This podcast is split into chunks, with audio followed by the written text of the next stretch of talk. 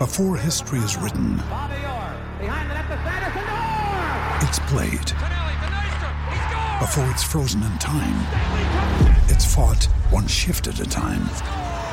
Before it's etched in silver, it's carved in ice. What happens next will last forever. The Stanley Cup Final on ABC and ESPN Plus begins Saturday. We took it all. We brought them to our land. An endless night, ember hot and icy cold. The rage of the earth. We made this curse. Carved it in the blood on our backs. We did not see. We could not, but she did. And in the end, What will I become? Senwa Saga. Hellblade 2.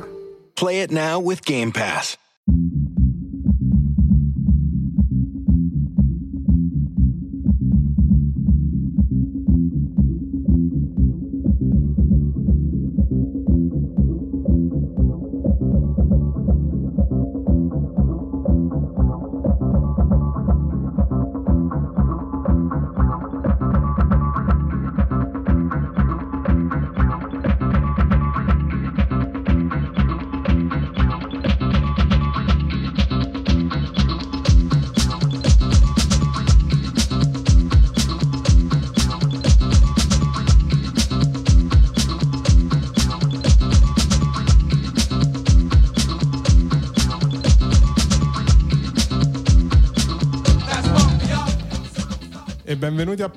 Pendolino, un podcast di calciomercato e balordi, più balordi che calciomercato e qui con me c'è il capo dei balordi.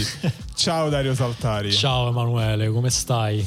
Come sto? Non mi fate mai questa domanda, sono sempre io che faccio le domande Ah. a voi, questa volta mi fa questa domanda, come sto? Ti vedo un po' più incupito, più Eh, barba sfatta, un po' più... Sì, non è, non è un buon momento, non è un buon momento per me a livello personale, ma qui, come si dice, siamo, siamo dentro Pendolino, la realtà non esiste più, quindi siamo contenti, Ti siamo senti allegri. meglio dentro Pendolino che fuori da Pendolino?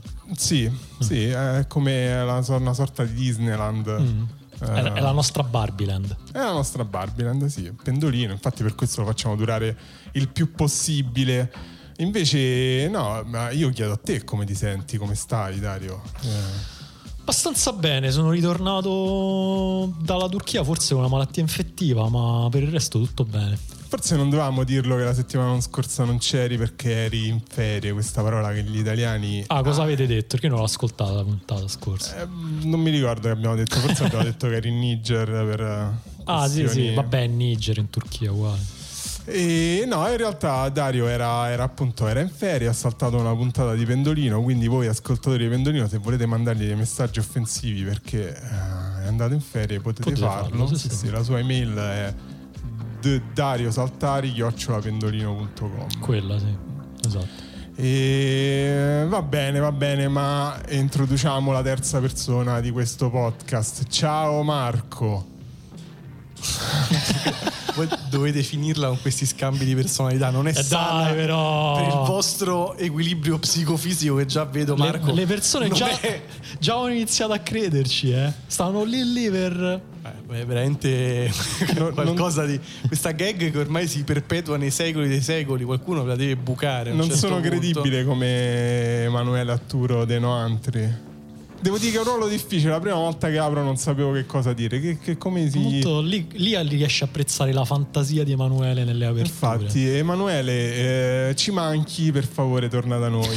Vabbè, però manca a fa così Eh, no, non sappiamo, non sappiamo dove è Emanuele, non risponde al telefono da giorni, quindi abbiamo ovviato invitando il maestro Lorenzo Bottini. Alcuni si ricorderanno di lui per essere stato il, eh, uno dei tre conduttori di Passi, il fu podcast di NBA dell'ultimo uomo e di Fenomeno e oggi ha una nuova vita di cui boh, se, se- se vuoi parlarne parlane, se no direi che possiamo anche No, possiamo andare avanti. Grazie, Marco, per la tua, E... il tuo interessamento. Così. Vabbè, dici, cioè, mica per forza il lavoro che fai, cioè, farai qualcos'altro a parte il lavoro, maestro.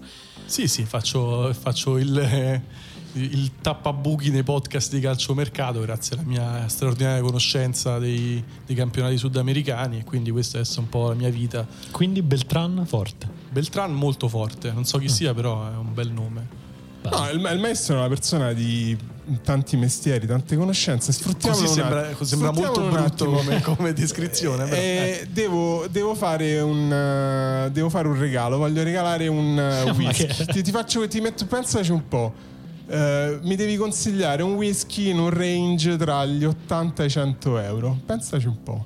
Tu pensa che poi a un certo punto io ti richiederò questa cosa. Tipo quando a un certo punto durante il Durante, durante il podcast, perché ci, ci sarà una, parle- una parte in cui tratteremo di whisky. E Ma va quindi bene. scusa una cosa, manca Emanuele, niente domanda a Marco Dottavi. No, perché è successa questa cosa. Eh, siamo entrati a casa di Emanuele, Che è casa mia. che è casa tua, Sì. e abbiamo scoperto che Emanuele eh, ha registrato circa un milione di domande. Ah, E a mia insaputa evidentemente. A tua insaputa, evidentemente lui la notte quando, quando tu dormi così, lui si alza e registra Per niente creepy registra. Devo dire una cosa un po' strana, ci sono Ma su, su- esattamente su delle cassette? Sì, esatto, su, Ah. delle, sì, sì, sì, su delle cassette. Ce ne sono un milione, noi ne abbiamo scelta una. Tu le ascoltavi tutte, immagino. No, no, perché voglio essere sorpreso, non ho ascoltato neanche Ah. questa. Infatti, Ah, ok, a- ora a caso le prese. Sì, sì, sì, sì, Ok. sì. Ora eh, l'ascolteremo tutti quanti insieme e poi io risponderò perché purtroppo Ma- questo fa parte del mio Ma lavoro. queste cassette sono state requisite dalla polizia postale per valutare il- la frode e la possibilità di uso in termini fraudolenti nei confronti dei conquilini o è- No, no, no, stanno a casa di Emanuele. Stiamo pensando di farci un museo, il museo di Pendolino è nella loro, nella loro casa e ci Tipo, sarà, tipo Frigolandia, Esatto. e, e creiamo pendolinia. ci sarà una stanza con un milione di cassette dentro, una cosa tipo, non, non lo so. Comunque, comunque sì, eccoci arrivato al momento della domanda di Emanuele che ascoltiamo tutti insieme a partire da adesso. Un giorno arriva Dio e ti propone una delle condizioni ess- a cui tutti gli esseri umani aspirano, è uno dei superpoteri, diciamo il più bramato forse dopo il teletrasporto, cioè mangiare senza ingrassare.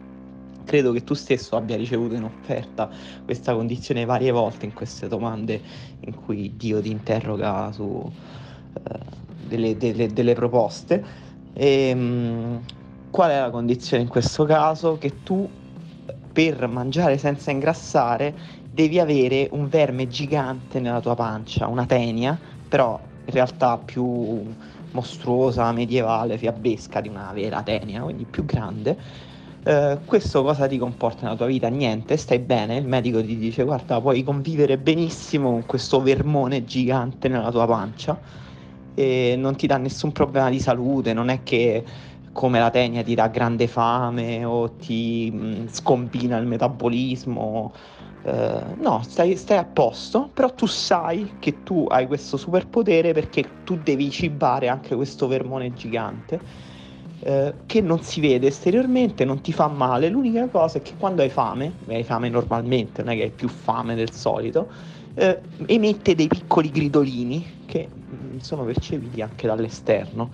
Eh, non qualcosa per cui la gente veramente si spaventa, però qualcosa di boh, sinistro, inquietante. Quindi mangi senza ingrassare, ma hai un vermone gigante nella pancia che non ti dà problemi, ma ogni tanto grida quando ha fame. Che fai? Accetti o non accetti? Non lo so, Emanuele. eh, credo che non mi capisca più bene come prima, come un No, tempo. C'è qualcosa che dura, si eh. è rotto nella nostra relazione perché ultimamente continua a farmi queste domande dove la, la parte negativa è sempre un po' la, la percezione che la gente avrà di me e non ha capito che Cioè? non esiste. Spiegati meglio. Cioè, ad esempio, lui ha fatto in questa, in questa domanda su questo verme tenia Eh. che, che- che- che deve convivere nel, nel mio corpo. Lui ci ha messo questa cosa dei gridolini, cioè come se io, come se io dovessi dire di no perché la gente mi sente eh, fare questi gridolini prima di mangiare. Di cui a me sinceramente mi interessa molto poco. Il vero problema di questa, problema di questa domanda, cioè, sono due. Uno è semplicemente l'idea di avere un verme nel mio stomaco è semplicemente inconcepibile. Cioè sono disposto a vivere con una blatta in stanza, ma Però c'è- anch'io, anch'io ho i miei limiti. Il mio limite è letteralmente l'interno del mio corpo. Però cioè, ah, è una cosa perché la senti o perché è proprio il concetto che c'è una cosa? Perché c'è tante cose che vivono già dentro il tuo corpo, Marco. Ma nessuna di queste, cioè, è un verme grosso, cioè almeno spero di no. Se poi ho, Ah, comunque ho lui, l'ha, qualcosa- lui l'ha definito medievale, se non ricordo male. Le cose medievali di solito sono molto grosse. Eh, ed è tra l'altro peggiora la situazione perché se dicevi non lo so, ottocentesco, magari illuminista, Tipo era- col cilindro Esatto. ottocentesco. Marco, però il problema è che secondo me non è che non vi, siete, non vi capite più, stai continuando a intellettualizzare eccessivamente tutta questa cosa. Ma maestro, mi sa che non ascolti troppo questo podcast. Quello perché è sicuramente. più o meno, è è più o meno eh. quello che cerco di fare. Io tratto queste eh, risposte a Emanuele come i concorrenti di chi vuole essere milionario trattavano Sai quando gli si chiedeva di trascinare le risposte per minuti e minuti e minuti. Io so già, ovviamente io so già la Però lì risposta c'erano dei in cuore soldi in ballo. E qui ci sono anche dei soldi. No, perché Però era interessante il tuo ragionamento, quindi tu non sei più interessato al giudizio altrui, questo sono stai dicendo. Sei, sei- hai altrui. raggiunto il nirvana. Però i problemi sono due. Quello più banale è avere un verme grosso nel- dentro lo stomaco, comunque fa schifo, obiettivamente mi fa schifo. E la seconda è, quella, è quel tipo di questione che il- la ricompensa sarebbe quella di poter mangiare senza ingrassare. Però questa sarebbe una rottura di, di un livello di- de- dell'umanità, ovvero il controllo verso cioè il cibo. Perché il cibo è una delle cose migliori della vita? perché tutto sommato è un po' un piacere. Cioè, non è una cosa di cui Ma anche possiamo... non tutto sommato, cioè è un piacere. Sì, però cioè, è un piacere che va eh, centellinato. Ha un po' la stessa. Non, non ho, cap- È non ho po'- capito dove vuoi arrivare, Marco, sinceramente. Ah, se Ah. fo- probabilmente se noi fossimo come eh, gli animali, come i cani, non lo so, diciamo, come, Mm. come questi esseri che fanno all'amore in giro quando gli pare, come gli pare, questo tipo di. Ho molta paura il di, dove stai Ok, andando. l'hai presa leggermente larga. Cioè, Marco, questa veramente non No, sto il- capendo. Il sesso come il cibo sono dei piaceri più grandi per noi Mm-hmm. perché non sono completamente liberi. Tu non puoi mangiare libero. Ah, un po' perché dopo un po' che mangi, cioè se tipo tu ti abbuffassi tutti i giorni della tua vita, il tuo corpo respingerebbe questa cosa. E anche se tu facessi all'amore in tutti Poi, non- i poi, poi momenti non della dire più all'amore. no, è vero, è vero perché, perché non mi viene, non mi viene, non so perché il mio cervello non pensa a dire sesso, ma pensa solo a termini che forse non posso dire nel podcast. Puoi usare per pure tipo questa cosa. il- qualsiasi termine è meglio comunque di all'amore. Che- Puoi, usare anche fornicare, il, pie- fornicare. pieroccioniano trombare, se Trom- vuoi. Va bene, a me viene solo scopare, si può dire. Che scopare è un po' volgare, Eh, lo so, è un possiamo po' è un po' volgare. volgare. La copula. La copula, eh, fornicare. Ho sentito l'altro giorno la Comunque c'è, spiegazione c'è quella del teoria perché- che ogni, se tu dici ogni, tipo ogni verbo con una certa intonazione tutti capiscono che stai parlando di sesso. Davvero? E quella è la mia teoria. Ah, la tua teoria, non è che dice c'è una teoria. Eh, c'è una teoria perché l'ho detta io. Ah, ecco. È per questo che ti chiamano il maestro, tra l'altro, se non sbaglio. Ma chiaramente. Quindi se io dico pasturare, però tipo pasturare... Però non- l'hai detto con la stessa intonazione di prima, solo che hai inclinato tipo le sopracciglia. Eh sì, perché c'è c'ho anche dovuto- una prossemica. per me è più, è più non una so cosa se tu dici su un podcast dove dice l'amico tipo eh allora sono andato a casa di questa a fare che ne so tipo a, a friggere tu così Vabbè, però qua hai fatto il segno con la Eh, mano. vabbè, vabbè. Eh, lì è troppo facile, scusami. eh. Non è E- che sono tutti italiani che parlano con le mani, maestro, scusami. Va bene Mi quindi piace però questa teoria e comunque va bene, era per- cioè mi sono spiegato male. Sai però cosa potremmo fare? Potremmo chiedere a Ugo che ogni volta che dici all'amore la puntata accelera di per, di per due, per esempio. Ah, pensavo metteva sotto una sigla tipo... una Tipo porno. molto- sì. non sentivo veramente all'amore dal secondo Ah, lo so, lo so, io sono, sono vecchio dentro, quindi non, non- so mai come... Poi, poi mi dicono sempre che dico troppe parolacce. Eh, chi te lo Ma dice? chi? Eh, Me lo dice, sì, me lo Le- dice le mia vocine madre, nella tua me lo testa. dice mia madre, me lo dice mia Eh, madre. quindi le vocine nella tua Ma io testa. l'unica cosa che non ho capito, cioè le domande che mi farei più su questa domanda, scusa se mi intrometto, è Va. tu puoi mangiare e non ingrassi, ma mantieni cioè, le problematiche legate a un'alimentazione non sana? Cioè quella è la domanda. Quali me, altre problematiche ci sono all'alimentazione? più- Eh, non so, tipo il colesterolo. tipo se io Ah, mangio beh. tutti i giorni tipo grassi insaturi. non ingrasso, ok, però magari ho dei blocchi di colesterolo grandi come... Qui, qui siamo arrivati alla fase tipo eh, post medievale di questo podcast in cui dobbiamo interpretare le sacre scritture di Emanuele Comunque- e ognuno ha la sua idea sostanzialmente. Ah, per- me, per me È no. quello che per faranno me comunque no. fra cent'anni quando apriranno la porta di camera di Emanuele e troveranno questa valanga di e tipo cosa voleva dire con Esatto. uno scarafaggio di dimensioni Esatto. come e nascerà l'istituto di studi emalo- emanueliani, E anzi atturiani. provo, provo a, a- a interpretare io, perché comunque la domanda è rivolta a me, e per me, per me intendeva che, anche, cioè, che neanche le malattie ti prendevi, cioè non c'avevi nessuno delle, eh, degli aspetti negativi legati a un consumo eccessivo di cibo. Però appunto per me l'aspetto negativo è, cons- è l'eccessivo consumo di cibo in se stesso, cioè mi sembra proprio una cosa negativa, cioè bello è il cibo perché sai che è un piacere. Quando ti mangi, che ne so, eh, delle cose fritte, le cose fritte sono molto buone, probabilmente se mangi tutti i giorni, tutti i pasti, roba fritta, eh, Muori. Capisci, muore perderebbe quella cosa. No, io voglio tenermi questo...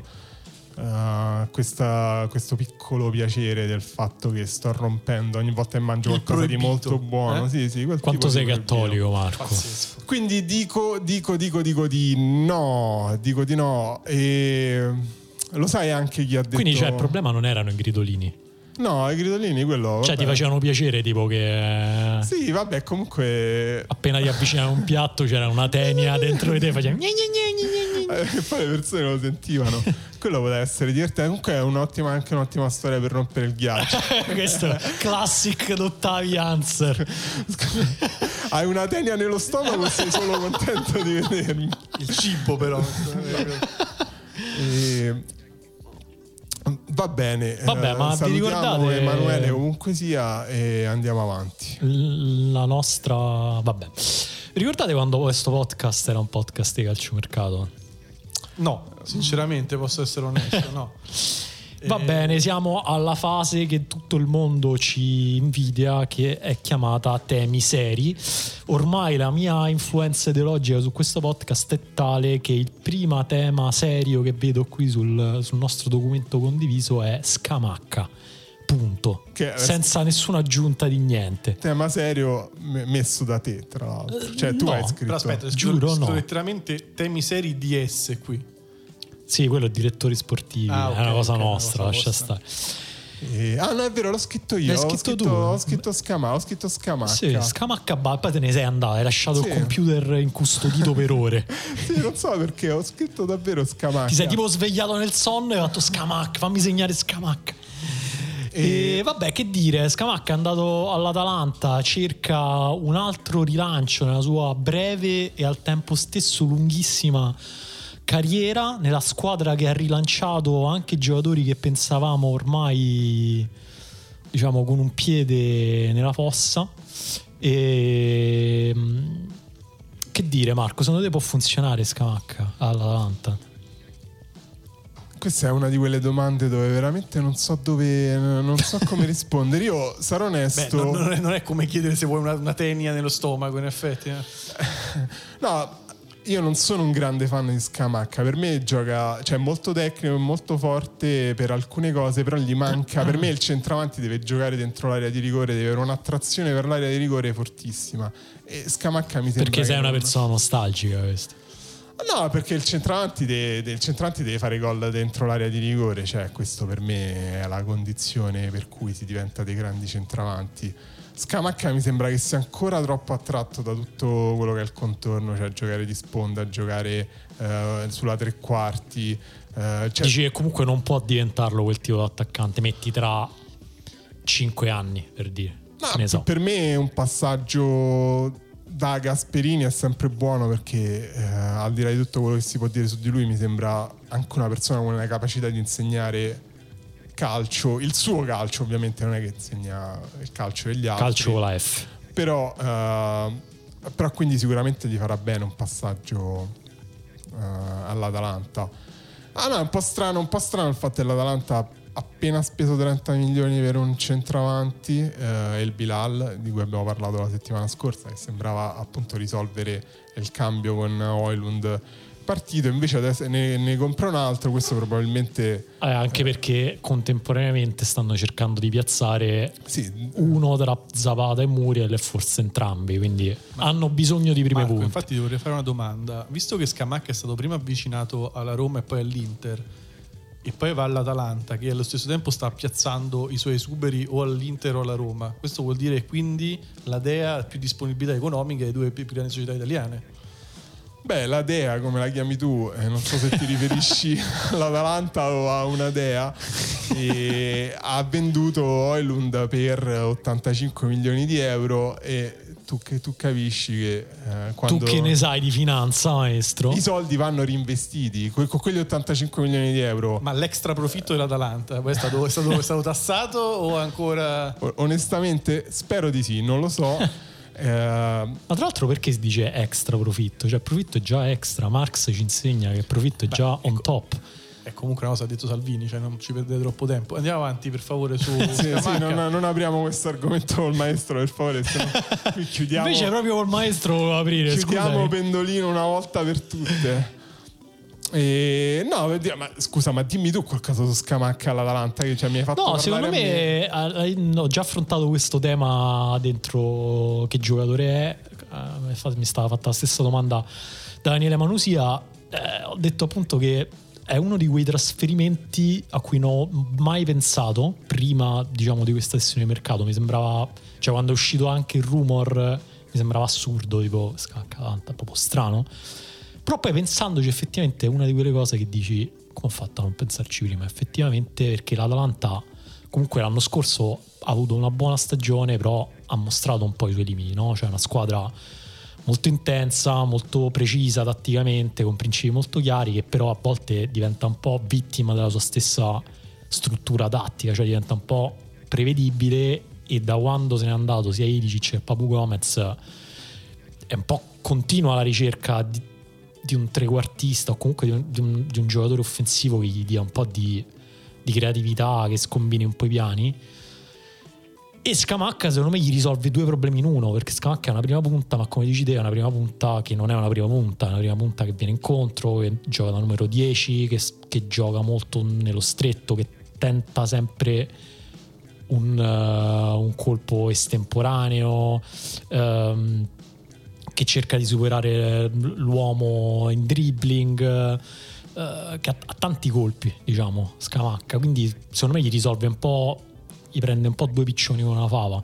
Eh, ha un prezzo, è vero alto, però comunque da un certo altro punto di vista anche contenuto, nel senso che comunque Scamacca è ancora giovane, ha fallito solo una volta in Premier League che ci può stare, è una scommessa secondo me abbastanza solida, non so come dire, poi lasciamo, lasciamo perdere che per me ha un talento straordinario che vedremo se lo metterà a frutto, però talento straordinario c'è, anche fisico, diciamo. Sì, co- come hai detto tu, poi, cioè, come ho detto io, poi hai detto tu, è anche un po' diverso del Bilal, che invece è un eh, centravanti che attacca molto di più la profondità. E... Eh, no, ma infatti tu che conosci il Bilal?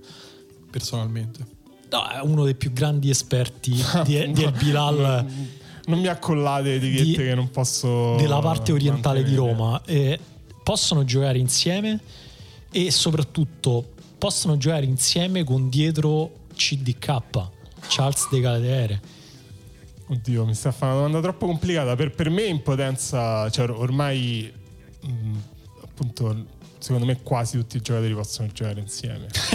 è finita l'era delle recuperazioni tattiche Sì, nel senso ormai eh, in sistemi molto particolari per me possono giocare insieme, non so se anche sostenuti da un, eh, da un trequartista. È vero che De boh, è anche difficile dare un giudizio su De in questo momento, non so se poi andrà davvero all'Atalanta. Eh, però vabbè, mi sembra anche una, una possibilità, ovvero che il, il Bilal magari il primo anno non puoi chiedergli di reggere il peso di un attacco, appunto considerando anche Zapata a questo punto andrà via, penso, non puoi chiedergli di reggere il peso di un attacco di una squadra che comunque fa bene quasi tutti gli anni e quindi diciamo punta eh, se non alla Champions League almeno all'Europa League. Con Scamacca hai un centravanti che in Serie A ha già, ha già visto che ci sta bene, che fa il suo, perché comunque l'ultimo anno al Sassuolo, adesso andiamo a dimenticarcelo, però a me non piace, però l'ultimo anno al Sassuolo in alcuni momenti quando il Sassuolo eh, giocava Scamacca ha fatto delle grandi cose. Quindi eh, qui la domanda è Atalanta, scudetto o non scudetto? Maestro, esponiti tu che... eh, Secondo me sì. sì? Sì, sì, senza Sì, sì, problemi. Prime quattro, maestro, dai. Beh, se- non ironicamente, dai, però alla fine, per quanto il campionato quest'anno è molto aperto, non è così assurdo, dai. Cioè, non giocano neanche le coppe. Ah, giocano Europa League. Vabbè, su.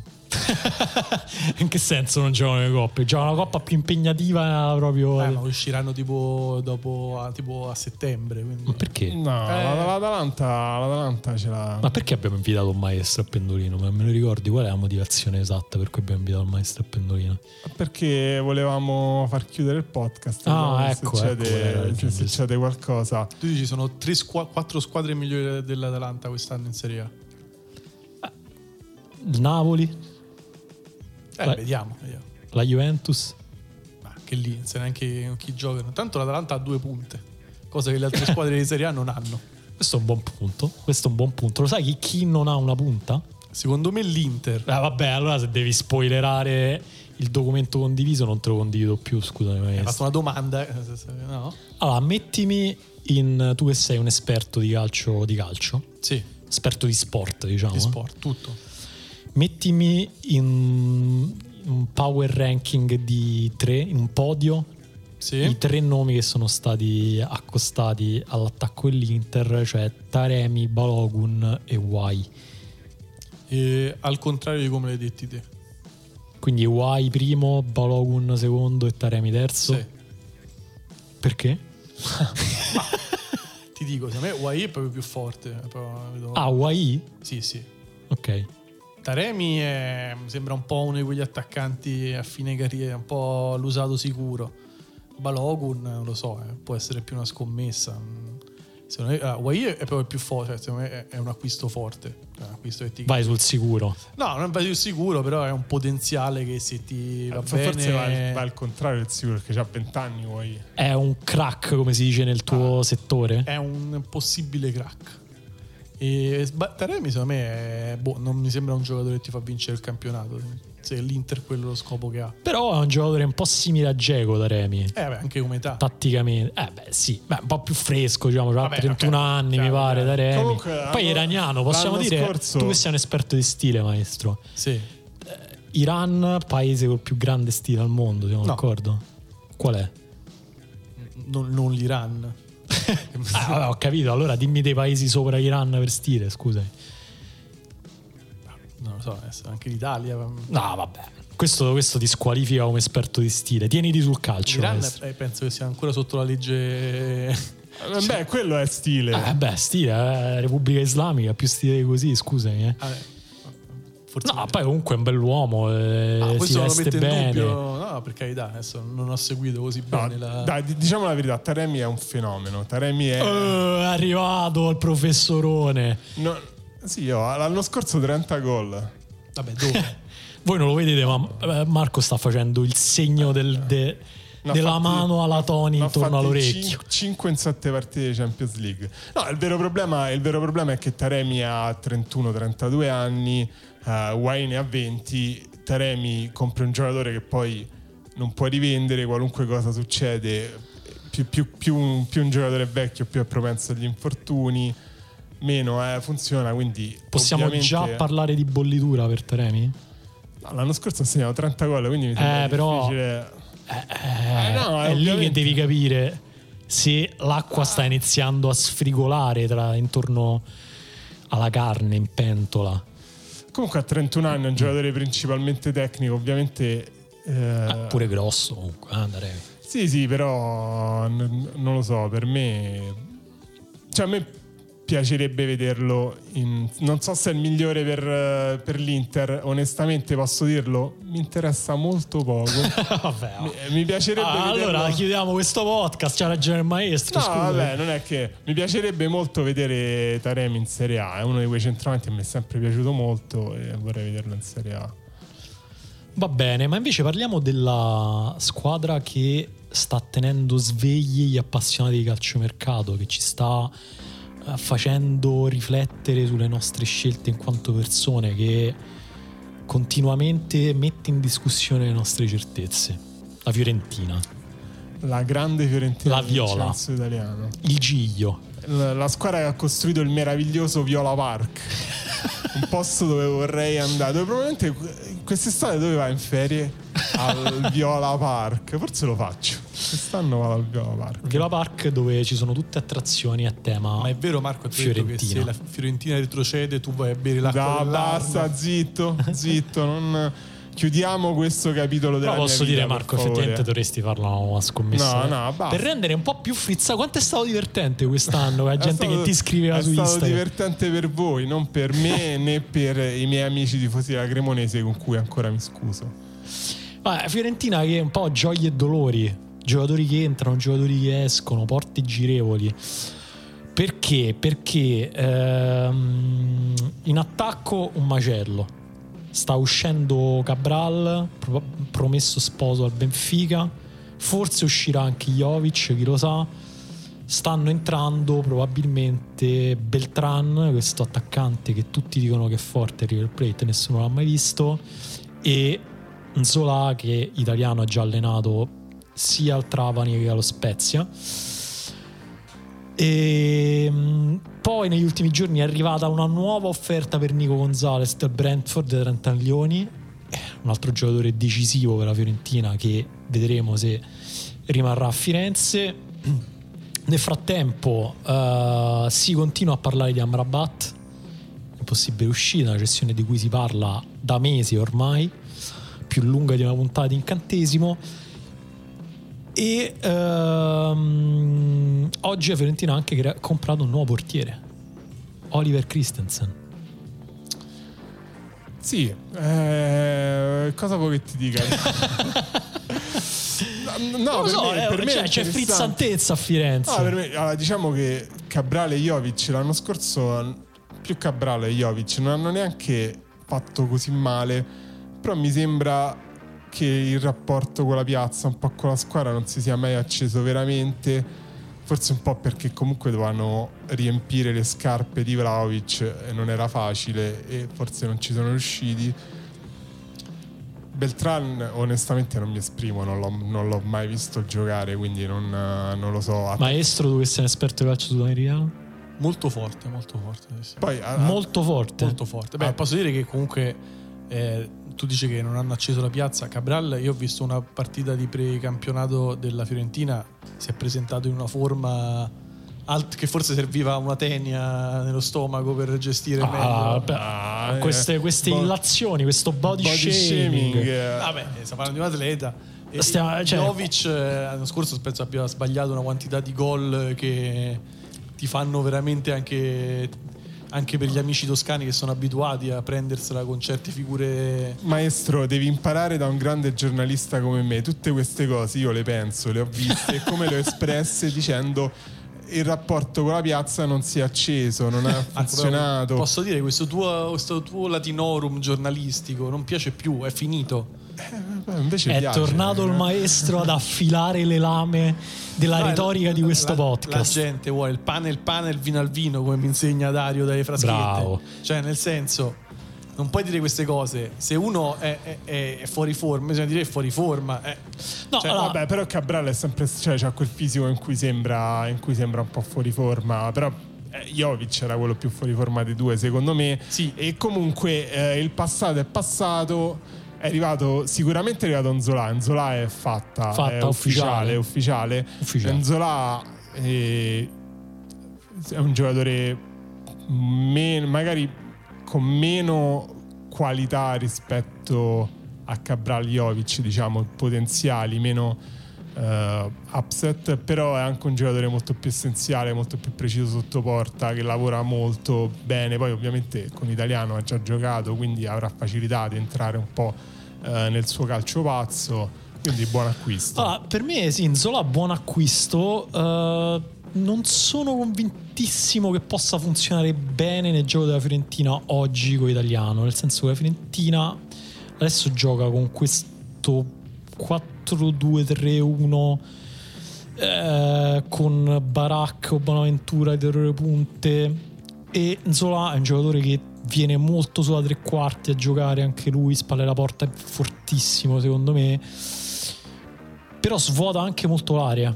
Quindi secondo me avrebbe bisogno di a quel punto di qualcuno di un trequartista un po' più mobile senza Tipo palla Castrovilli. di Barak Mm, tipo insomma un Simone Perrotta dei tempi migliori. E poi l'altra cosa è che la Fiorentina gioca con i giocatori molto molto lontani tra loro. E serve centro cioè nel senso quando ha funzionato molto l'attacco a Fiorentina è quando aveva una furia che faceva tre ruoli insieme che era Vlaovic al picco delle, delle sue energie psicofisiche che lavorava come un mulo ma faceva veramente portava l'acqua con le orecchie come, come dicono dalle parti di Marco. Ma comunque io quello che volevo dire sulla Fiorentina è che questo è il terzo anno in Vincenzo Italiano la Fiorentina continua a giocare benino e pare che con insomma il mercato sta tentando di fare quest'ultimo scalino. Perché è arrivato Parisi uno dei più grandi giovani italiani, italiani. È arrivato Arthur, Arthur Melo che comunque sembra un po' a fine corsa però ha 26 anni è un grande talento è arrivato Jerry Mina che comunque secondo me in Serie A può far bene Sì, non lo difensore so. di grande personalità, diciamo, forse non grandissimo talento, un po' caciarona, però grande personalità. E soprattutto vorrei un commento del maestro su Gino Infantino, commentatore da Berlino. Nome d'arte, figlio d'arte. Allora, io non gli avrei dato una lira a Gino Infarti- Infarti- Infantino. Poi ho letto la guida alla Fiorentina di Daniele V. Morrone E quindi gli dai ancora meno. No, e, e- lui è- ha, fatto una- un- uno sponsor, una, una Eh, no, pub- questo una pubblicità eh, sperticata a Gino Infantino, addirittura consigliata al fantacalcio. Gino Infantino viene dal Barcellona per caso? Maestro, No. può infamare noi, ma non può infamare No, i no, nostri sto autori. Rispetto per Daniele V. Morrone, Daniele ha scritto: prendetelo al fantacalcio se volete cercare di scoprire una pepita nascosta, nel senso. e- Però è molto giovane, io difficile che, che sia questo l'anno in cui si impone Infantino in Serie A, però magari, magari eh, non lo so, non lo so, per me sono Ci credi in questa Fiorentina? Questa è la mia domanda. No, per me sono tutti acquisti un po'.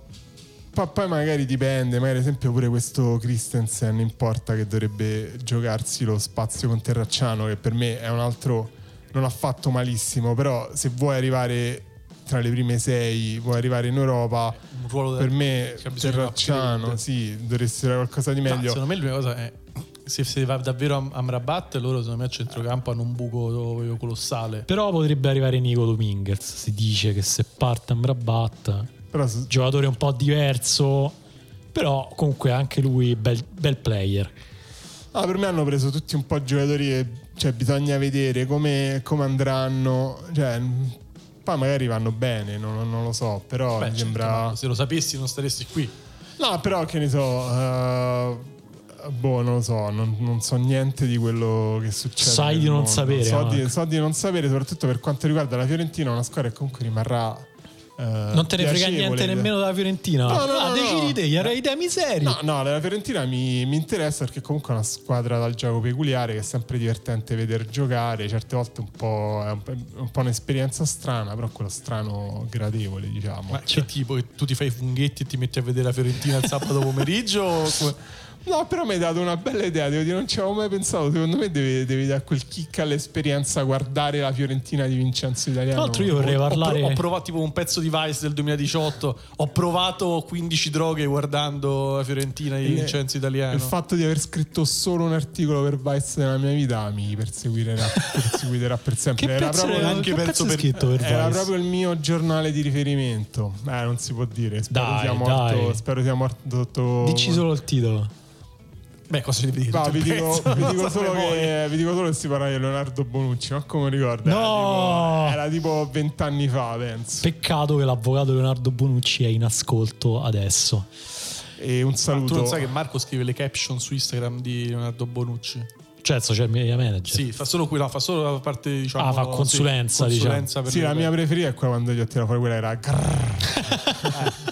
Ma lì è vero, quanto, quanto, cioè, quanto dura più o meno il processo di Tanto, scrittura? tanto, Tanto, tanto, immagino. sì, sì, sì, Ma è tipo un, cioè- proge- un processo a levare.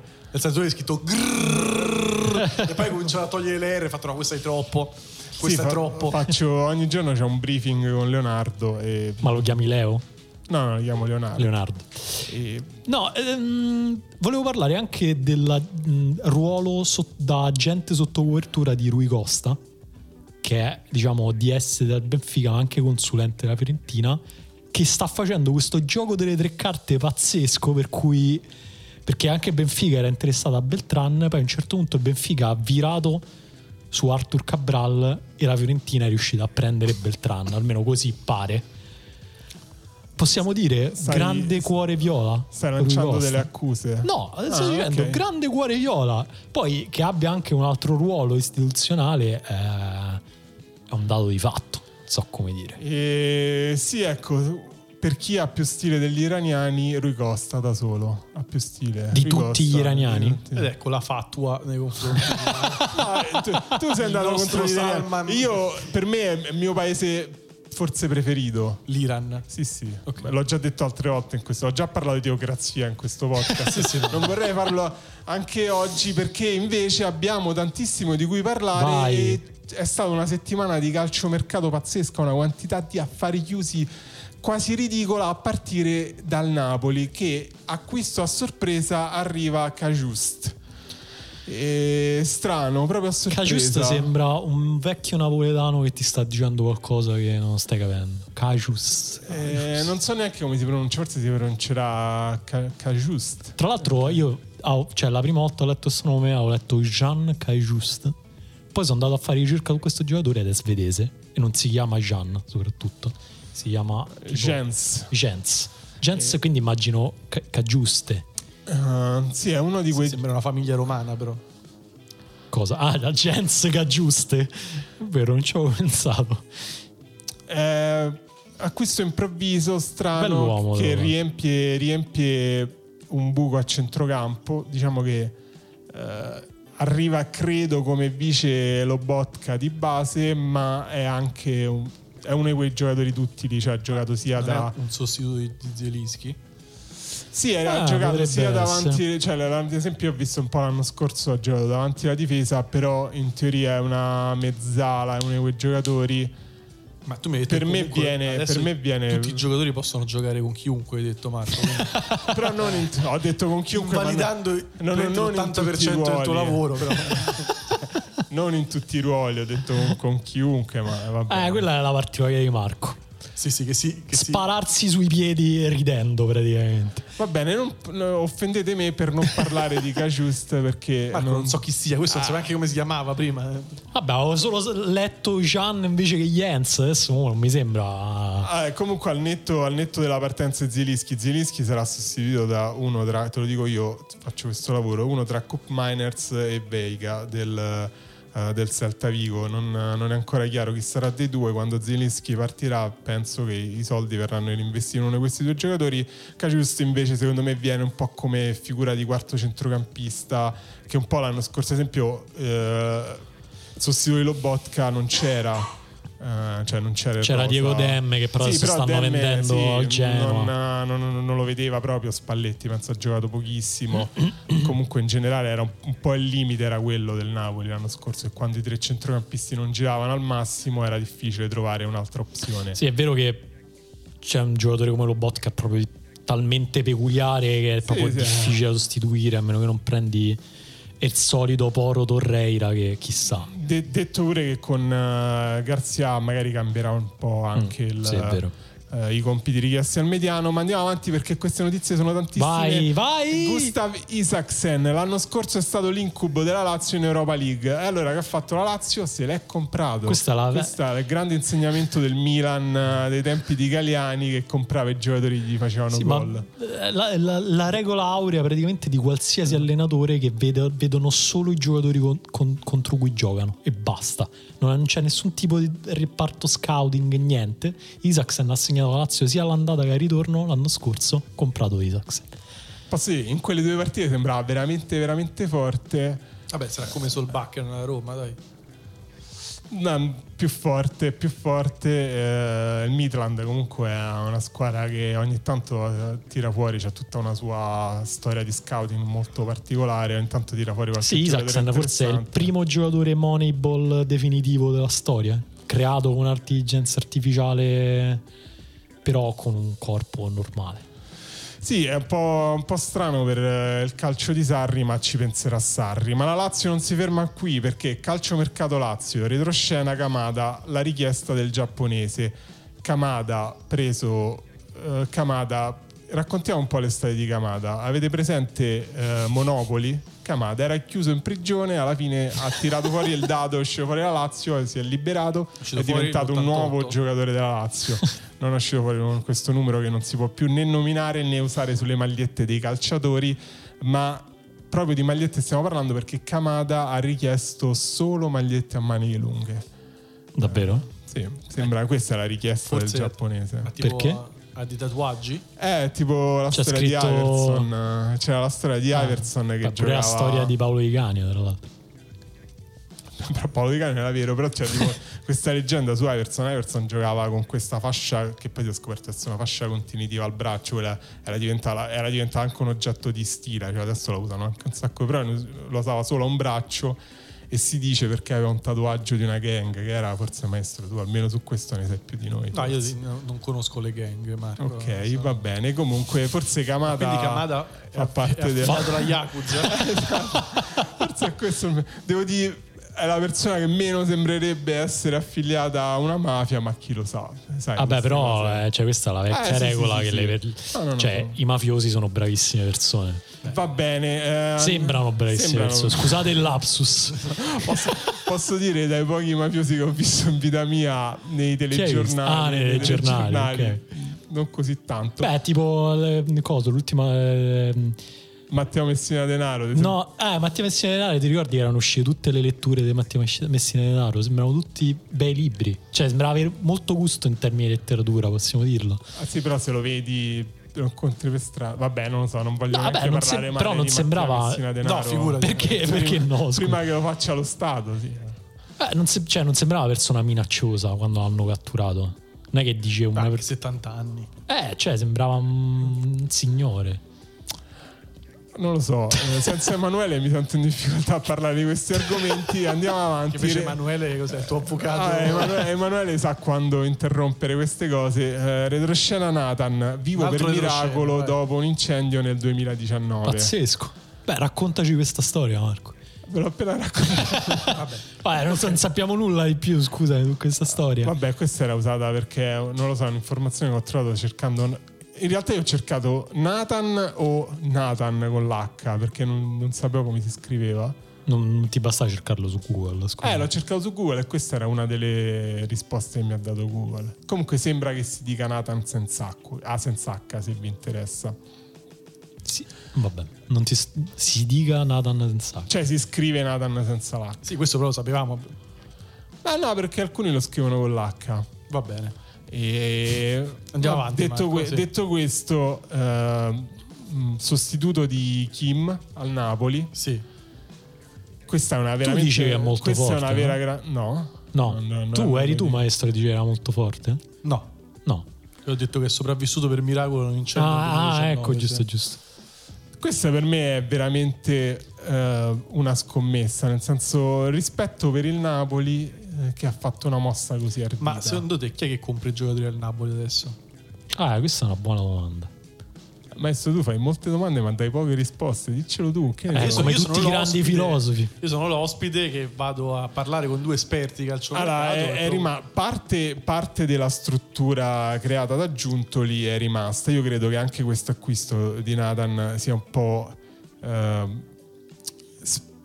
spieghi un po' il fatto che evidentemente c'è qualcuno dietro che ha questa rete di scouting e conoscenze di, calci, di, di- di campionati anche un po' meno conosciuti, un po' più periferici e non credo che De Laurentiis ora onestamente per quanto lui possa dire che di essere il DS del Napoli non so quanto eh, De Laurentiis conoscesse Nathan, evidentemente qualcuno Perché gliel'ha Marco? portato su un piatto d'argento. E se Ah, invece ah, De Laurentiis deve, deve, conosce man-? De Laurentiis deve mandare avanti una scuola di calcio, una casa di produzione cinematografica, se c'è anche il tempo di vedersi il Brasile Rao. Vabbè, tanto c'è la casa di produzione cinematografica ormai si manda avanti da sola, cioè eh, i film sono quelli, allora- gli attori sono sempre quelli, li giri, li mischi. Non è come il calcio, il calcio è una cosa seria. Allora giudicheremo De Laurentiis da come Nathan eh, sostituirà Kim, che comunque Ma è difficile, possiamo dirlo, forse, forse è uno dei compiti il più primo, il difficili. primo calciatore che si chiama un presidente della Repubblica italiano? Eh, Nathan è stato presidente della Repubblica Italiana? Eh, Eh, non era il sindaco di Roma. No, quello, vabbè, andiamo avanti, eh, Marco. Non ti voglio mettere in difficoltà anche su cose che non riguardano il calcio. E- Io poi vedo un bellissimo. Vabbè, Fiorentina abbiamo già saltato. Allora, per dare un po' un, un, po' un, diciamo un backstage alle persone che ascoltano, me è stato condiviso questo drive, eh, si chiama Pendolino 2023. E siamo alla prima pagina su 12. Allora, a me sembra di stare qui dentro da almeno 6 ore, però comunque andiamo avanti. Quindi, guarda, eh, no- guarda, se inizi così, maestro, non vai da nessuna parte. No, io perché adesso che è una maratona e non è uno sprint. bravo, Cioè, questa è un'ultramaratona. eh, entri, sì. è come la, la- la filosofia epicurea: entri dentro Pendolino che sei una persona, ne esci Sì. che sei un'altra. morto.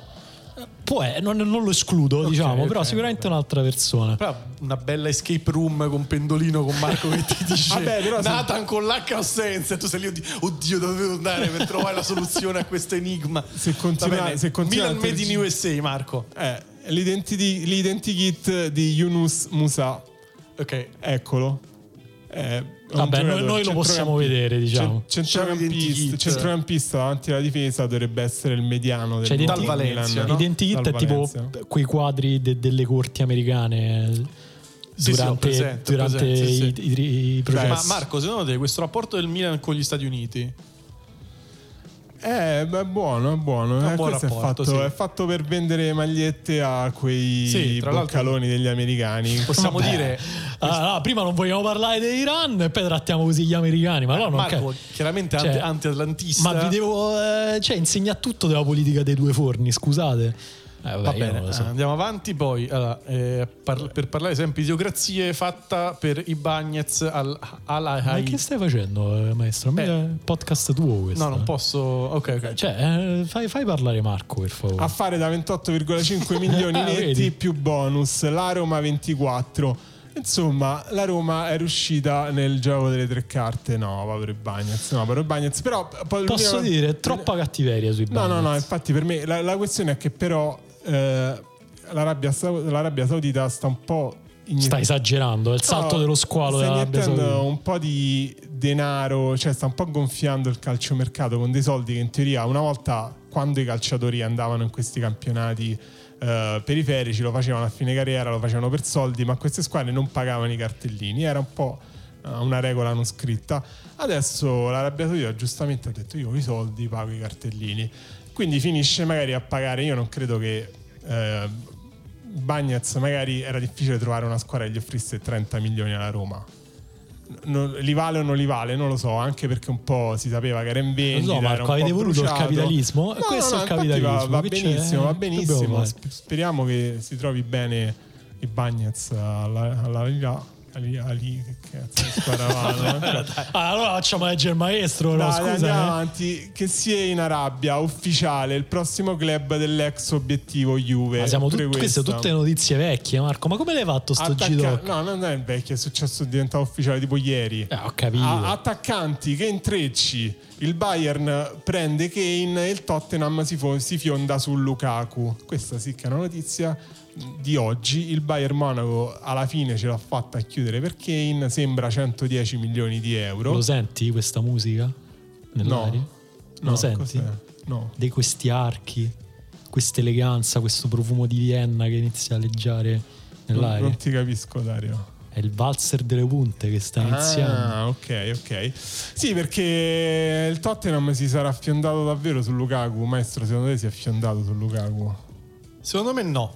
Secondo me no. Su chi si è fiondato secondo te il Tottenham?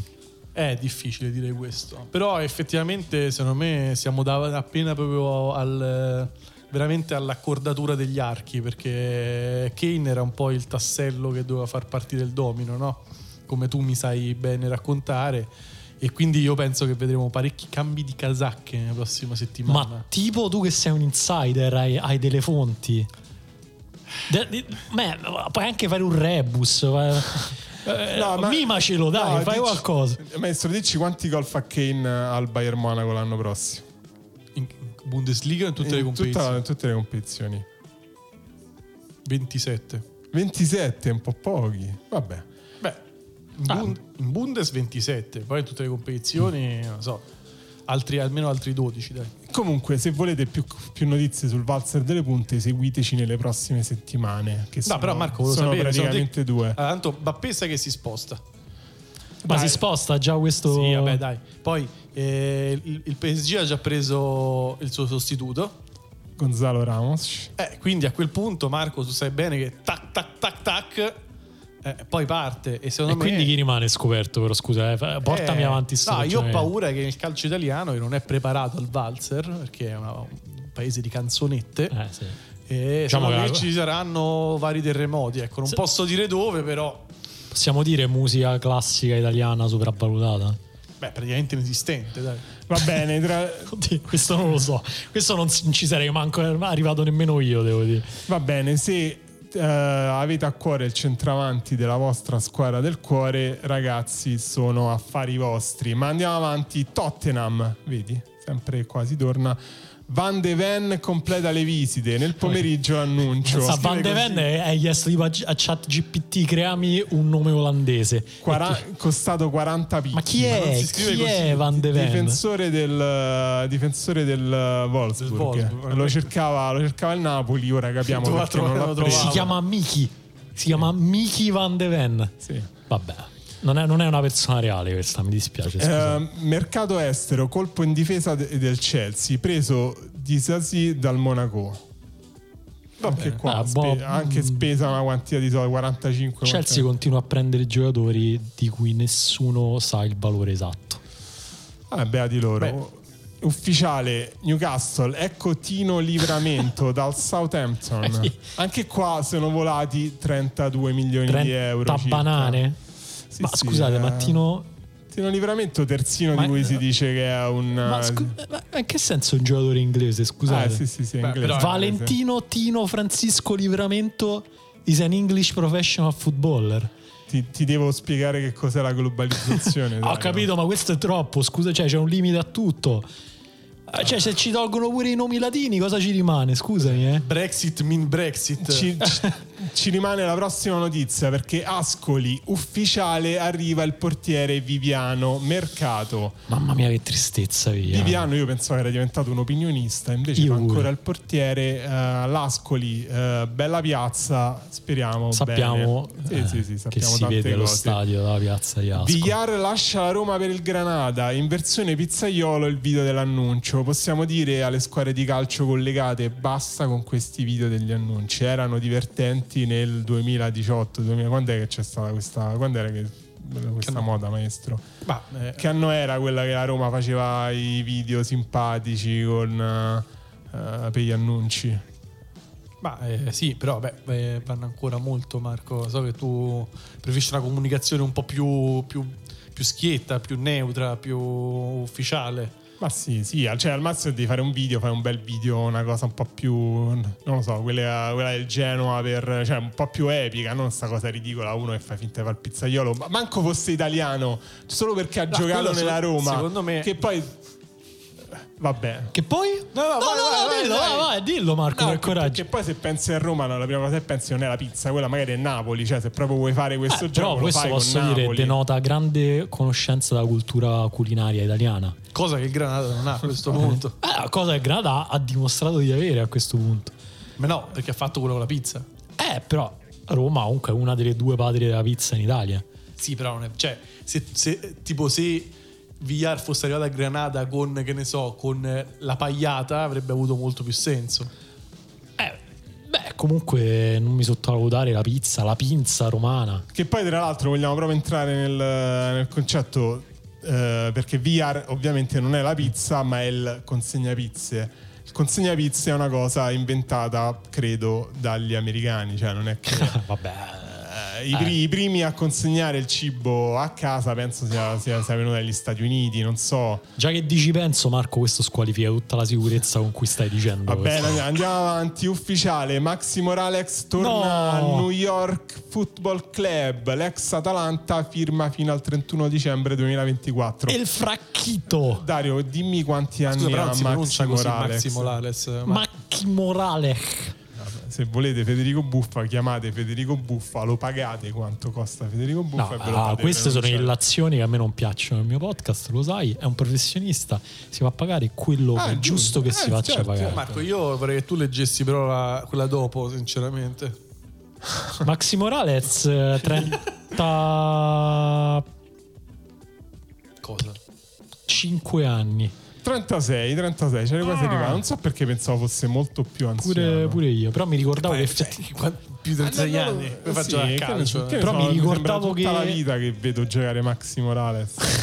che questa è una frase tipo un film sorrentino. È tutta la vita che vedo giocare Maxi Morales. Mi ricordavo che eh, se n'era andato all'Atalanta abbast- relativamente giovane, tipo 31 anni. Così. Vai Marco, la prossima notizia è- vorrei con una pronuncia perfetta. Eh, no, dai, non mi fa. Vabbè. El Shakhtar Donetsk ha fissato el- al central ucra- ucraniano. Come cazzo? Ci- dai, Dimitri. Eh, adesso te la colli Come si chiamava sto tizio?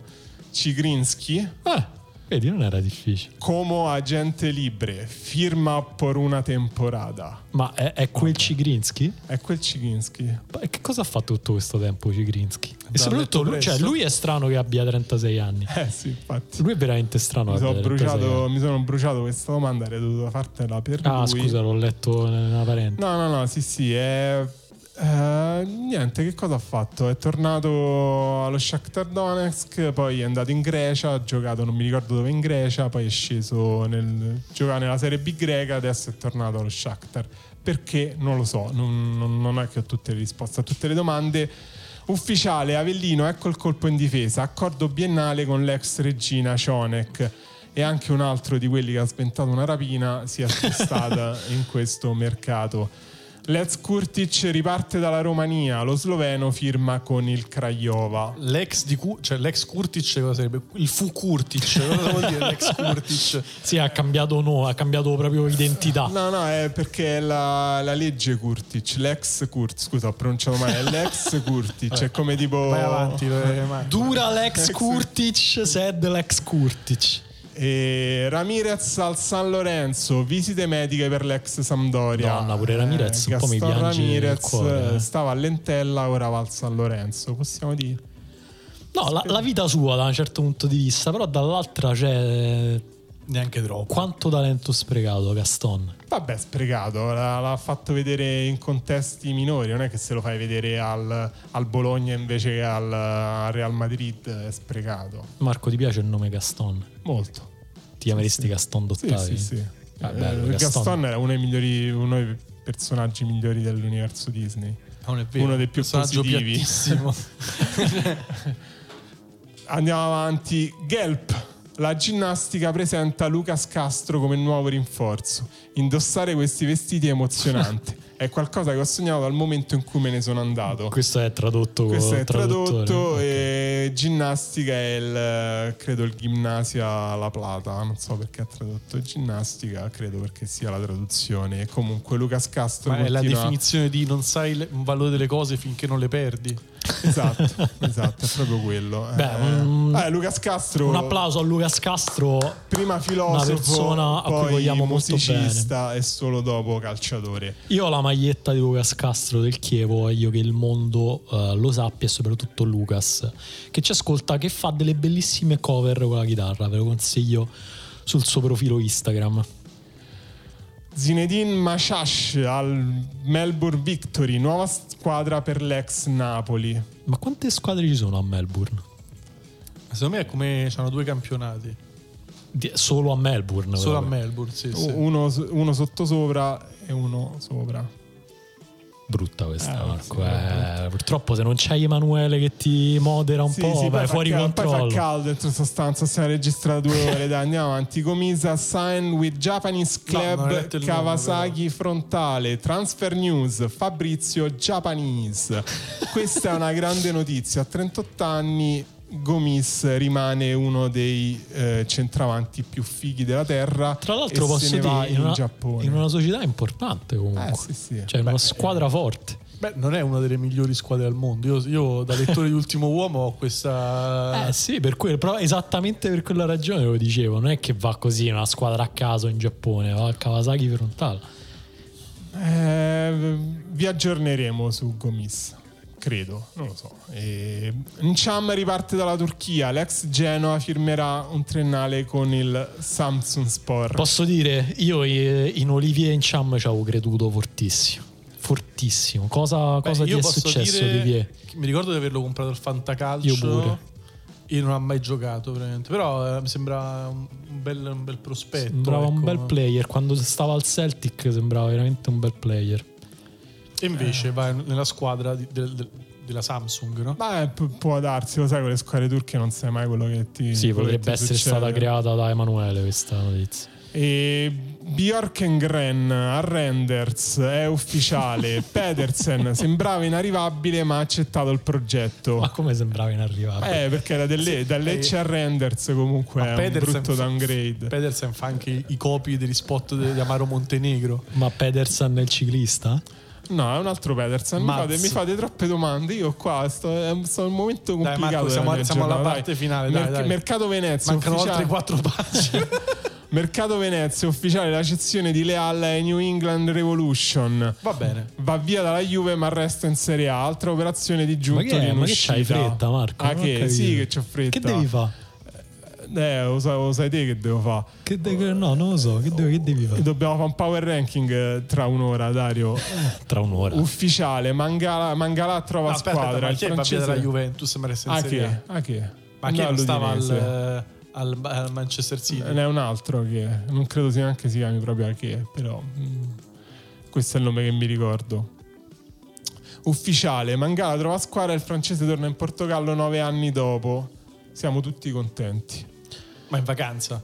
Tipo, No, ti no, ricordi no. quando siamo andati in Portogallo? Ha trovato squadra all'Estoril è andato. Il doppio salto di Steven Spendi. Venga a Empoli per imparare.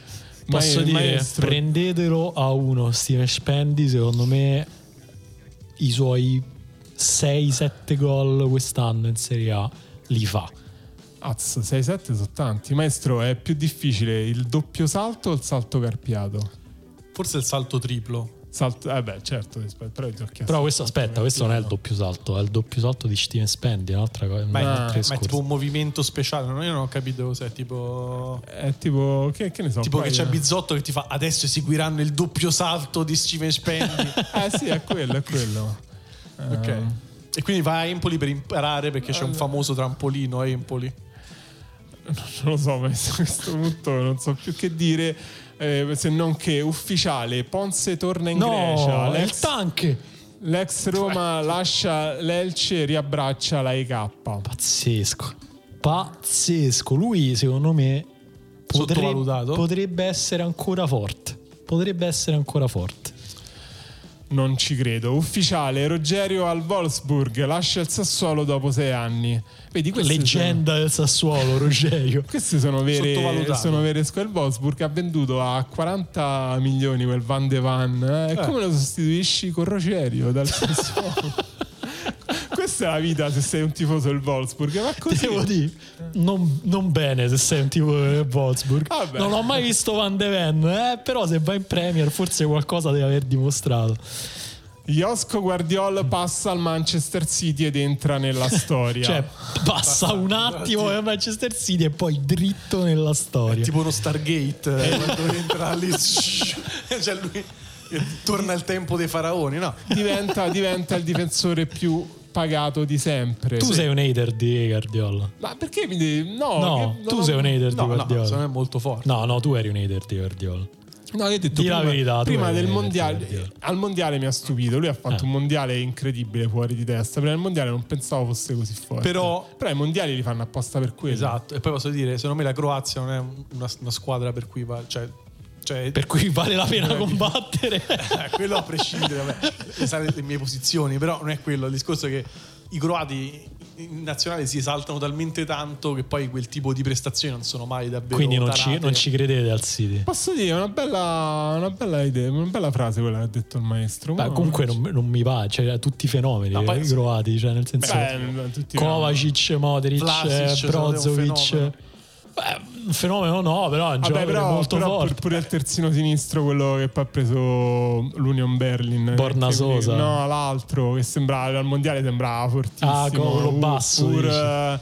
Eh, Eh, sì, beh, lui fortissimo comunque, adesso non mi ricordo come si chiama, Però- ma Ah, fortissimo. secondo me Guardiola è fortissimo, però ha detto è un contesto in cui si è saltato, cioè sicuramente quello vai, vai. poi va, va al City, quindi vabbè. Vabbè, comunque, poi- come si dice, eh, problemi di chi c'ha i soldi. Dici, eh, Sì. ci abbiamo questi 90 milioni, c'è questo difensore eh, che costa 90 milioni. Beh, secondo me City posso dire, posso dire una cosa, no, questo secondo me è interessante.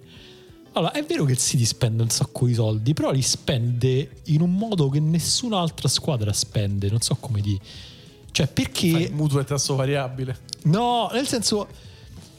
Cioè, comprare un centrale di difesa per 90 milioni di euro comunque non è una cosa eh, scontata. Cioè, non lo, non lo fa quasi nessuno. Beh, perché nessuno ce l'ha. No, non è vero, perché, perché la- il PSG prende Gonzalo Ramos, spende 80 milioni. Che il PSG non ha i soldi che ha il City in questo momento.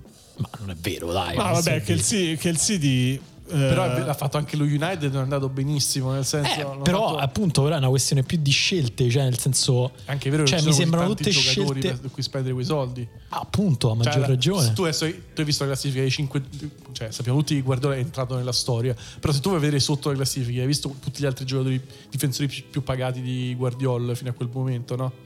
Ci sono tipo... Eh, Illumina il maestro. Ah, c'è Delita la Juve e poi poss- possiamo prendere una tara, però non è stato un acquisto estremamente riuscito poi, diciamo, per tanti motivi. Eh, comunque è stato cioè, uno dei migliori difensori della Juve degli ultimi anni. Sì, sì, eh, certo, è indubbio che sia un ottimo giocatore, io non metto in dubbio quello. Però c'è, c'è Maguire e c'è, non mi ricordo chi era il- eh, l'altro pagato così tanto, nel senso che è vero che il City ha molti soldi da spendere, decide di spendere anche perché una squadra comunque ha vinto tutto, quindi non è deve fare chissà che investimenti per migliorarsi. Detto questo, secondo me il City comunque, non lo so, voglio sapere da voi perché ha fatto un mercato molto particolare rispetto a tutte le altre squadre della Premier quest'anno. È quello che sto Vabbè, dicendo, la- la cioè nel senso però- che spende tanti soldi, ma li spende in maniera però, unica, mi però sembra. la questione è che eh, la scorsa stagione a un certo punto Guardiola ha deciso di giocare con Con Stones a tantissimi difensori certo. centrali. Quindi ovviamente Eh, però ha quando- funzionato alla fine. Eh no, no, ha Eh, funzionato, cioè. però, però appunto diciamo che eh, è un po' strano il mercato, cioè è un po' strano quello che sta per succedere al City perché tipo ancora non è certo che rimanga eh, Bernardo Silva, Walker forse se ne deve andare, No, Walker forse eh, no, vabbè, comunque, cioè diciamo ci sono un po' giocatori che ballano, forse l'idea potrebbe essere tipo magari me li tengo per sostituire Bernardo Silva perché al momento se rimangono questi davanti è difficile migliorare il City cioè ha trovato un'amalgama e certi giocatori poi ha investito Eh, però poteva spendere per Gonzalo Ramos o per Ah, però non lo so, Gonzalo Ramos c'ha Alvarez. Alvarez. Concu Eh, ma c'ha Alvarez. C'ha- Oilund, cioè nel senso perché no? No, cioè, secondo me l'unica cosa è che io non sono convinto che- sul fatto che di mettere Kovacic al posto di, di Gundogan. Secondo me quella è una grandissima presa, devo dire. Cioè, nel senso, anche lì, secondo me si, si denota un'intelligenza proprio strategica che nessun altro ha, non solo in Premier, ma proprio in Europa. Cioè, nel senso, comunque hanno pagato poco, 25, 20, 25 milioni per un giocatore di livello stellare, fortissimo. Ovviamente non è Gundogan, ma non perché è più scarso di Gundogan, perché ha caratteristiche diverse rispetto a Gundogan. Però hanno, hanno aggiunto un centrocampista fortissimo proprio centrocampo spendendo poco. Cioè, mi sembra che c'è, anzi, mi sembra, sono sicuro perché poi, appunto, con Coso Ferran Soriano, tutta la struttura eh, del Manchester, catalana del Manchester City c'è una programmazione che è vero che richiede un sacco di soldi, ma c'è una programmazione molto molto No, no, precisa, chiara dietro il City che poi cioè, produce dei risultati, non so soldi spesi così. La cosa interessante è che secondo me appunto le due squadre che spendono meglio in questo momento sono il Real e il City, no? diciamo a livello anche di programmazione. E lo fanno in modo completamente diverso da tutti gli altri, nel senso che tu vedi tutte le squadre di Premier, ti prendi il Chelsea, vabbè il Chelsea è letteralmente una, una divorziata a cui hanno dato la carta di credito del marito tendenzialmente. Adesso, Ma, maestro, senti, Ah, tu ci vuoi proprio far chiudere sto No, podcast. è una metafora per far capire con un pubblico. Potevi scegliere qualsiasi metafora, vabbè. Mi E... sembra molto calzante. vabbè, abbiamo parlato 5 minuti del City, mi sembra che abbiamo parlato anche troppo, non si merita tutto questo spazio nel nostro pendolino. Vuoi parlare quindi, di Bradaric? quindi riprendiamo, no, perché prima c'è Lazio, So ha firmato per il Siviglia, ma Ricci è lontano. Ricordiamo sempre che non è solo enigmista. No, è So, eh, giocatore di cui già- abbiamo parlato in una scorsa Infatti per- puntata sbagliando. Per questo No, però, l'ho saltata, Marco, però tu capisci che... No, perché la notizia era Ricci è lontano e Non ufficiale. so se hai visto che l'udito ha detto no, io i ricci ne mangio. Davvero? Così ha E detto. hanno detto come, come procedono i ricci? No, a me i ricci non mi piacciono. E, e lo sapevo io e lo Tito, siamo persone che la pensano uguale nella vita. Ufficiale, Bradaric è un nuovo giocatore dello Zrinski Mostar. Ok. Mostar, Sì, la famosa bevanda energetica. no, Ah, esatto, no. invece no, è una, una città famosa per un ponte. Sì. Colon ha raggiunto un accordo verbale per Ruben Bosta, Pazzesco. un contratto di 18 mesi per il calciatore. Il cui ultimo periodo è stato con il Bari. Questo è Ve lo- tradotto? Ve lo ricordate quando non si poteva giocare a calcio senza Ruben Botta? No, ma eh, spero che questa cosa sia avvenuta davvero. Iniesta verso gli Emirati Arabi. Il centrocampista spagnolo riparte dall'Emirates Club. Che è tipo una lounge. Esatto, cioè, ma che cazzo Ah, è eh, l'Emirates eh, Club? Scusate. Iniesta è arrivato a questo punto della carriera in cui lo espongono per dei ricchi dentro a una stanza dove farà dei passaggi Ma tu l'hai vista, l'hai vista la storia di Iniesta che gioca eh, a calcio con i, bamb- con i figli nel giardino di casa ascoltando Arisa? Davvero? Sì, sì. non ci credo. Sì, beh, beh, Ah, sì. vabbè. la- eh, Posso dire vabbè. che mi fa fa un po' tristezza Iniesta. Ma no, perché? Non lo so, mi sembra veramente... Non lo so. Ma come tristezza, scusate, ma è uno dei più grandi calciatori No, della no, storia. È eh. dubbio questo, però c'è questa fine così, ma... Cioè, Gubbio. No, è, indu- è Ah. indubbio che sia uno dei giocatori più forti della- Ah, degli, è una- ultimi, degli ultimi anni, degli ultimi decenni. No, è un po' strano Però allo stesso perché- tempo fare questo giro tristissimo di cose mi sembra... Ah, è un po' strano perché sembrava, sembrava promesso sposo dell'Inter eh, Miami di... eh, o Miami. Miami. Il, festival, Miami. il festival di musica Esatto. alternativa. E sembrava promesso sposo, ma invece evidentemente neanche Messi l'ha voluto. Questo forse è un po' triste. Agustin Marte- Martegani alla Salernitana. Scopriamo il talento argentino. Scopriamolo. Eccolo qui. Ecco. Ufficiale Arezzo, il eh, DG Giovannini sferra il colpo in attacco. Arriva Let's Lazio Kozak, una partita di Z e X troppo forte. Possiamo dire Kozak. eh, L'ex Lazio Kozak era la frase più difficile da dire degli ultimi 50 anni. Oddio. Possiamo dire Kozak, grandissimo centravanti, l'uomo che ha segnato di più in eh, Europa League senza essere davvero forte. Dire- Anche l'anno scorso ha segnato un gol in Conference League. Tu quanti gol hai segnato in Conference League? E mi guardi così, maestro? Bello Ma te. Kozak non il- l'investigatore. No, Libor Kozak. Ah, Libor Kozak, cioè non Kojak, ok. No, no, no. Sampdoria, dal Barcellona arriva il giovane esterno Estanis Pedrola. Possiamo dire a questo punto queste persone sono nomi Sì, inventati sì, non inventati da. Daniele Morrone, sì, sì, chiaramente. Strelec torna allo Slovan Bratislava, l'attaccante via in prestito oneroso con diritto di, di riscatto. Strelez non l'abbiamo capito. Non l'abbiamo capito, eh, succede. Calciomercato ufficiale, Duccio degli Innocenti dall'Empoli a Lecco in prestito. Che dire, speriamo che torni presto in Serie A per eh, riformare il Granducato di Toscana. Ultime news calciomercato, eh, Ferralpi Salò, Andrea Lamantia, conferenza stampa. Va bene, questa è una, una frase SEO, diciamo. Serie, sì, serie D. Eh, Cicarevic all'Ostia Mare, Cancelli a Sora. Non è un po' strano? Dove cazzo l'hai trovata questa notizia? Non sarebbe stato più normale il, il contrario, è quello sto pensando. Cancelli a all'Ostia Ostia. Mare e Ci- Cicarevic Eh, Questa però dobbiamo spiegarla per i non romani, se no non si capisce. No, Marco, andiamo scusa. avanti. E a Ostia, dopo gli stabilimenti, ci stanno i cancelli che non Però sono cosa sono i cancelli? spiaggia libera, dei posti di spiaggia libera. Non so perché si chiamano cancelli, perché poi Ci sono la notte cancelli. Ci sono vengono chiusi dei letteralmente cancelli. cancelli, sì, sì. E TMW Spal Murgia un passo dall'addio. Domani le visite con l'Hermannstadt. Sapete di dov'è l'Hermannstadt? Di quale nazione, in quale nazione si trova? Immagino- Non è la Germania, secondo me la. Spagna. No? La- il Portogallo. No, è la Romania. E niente. Ok. No. Andiamo avanti. Nuova avventura per Jerry Mbakoku, firma con il Legnago Salus. Grande Jerry, grande. Già, già avevamo detto il Legnago Salus, eh, siamo contenti per, per tutti qui. Il Luton Town ha, ingaggia- ha ingaggiato Ross Barkley a parametro zero dopo la scadenza del suo contratto con il Nizza. Mamma mia, Barclay, Eh. io ci ho pure creduto, è stato per me veramente un talento straordinario, però veramente così è dura seguirti, eh, Ross. Eh, Fai sì. qualcosa. E, vabbè, Luton Town, bella storia, stadio messo dentro le case. Vabbè, sì, già lo sapete, non Cla- stiamo, non stiamo su TikTok. No, classica retorica inglese. È un tempo di consumo un po' diverso. Leggermente diverso. Ma Matteo De Gol vicino a lasciare la molfetta calcio. Ma perché la molfetta e non il molfetta C'è il gravina in pressing. Non lo so, potrebbe, Questa è la raffica di chat GPT. potrebbe essere un errore o potrebbe essere una di quelle cose che ogni La tanto molfetta capita nel poi- nostro paese dove fu- tipo... pensavo Ma è un fu- animale la esatto, molfetta, eh, no? pensavo che fosse un, tipo, un tipo di molfetta. Ah, io ho fatto copia e incolla, però forse eh, è come l'arancino e l'arancina. e qui vale per il mol- cioè per alcuni è No, il ma forse è la molfetta. moffetta.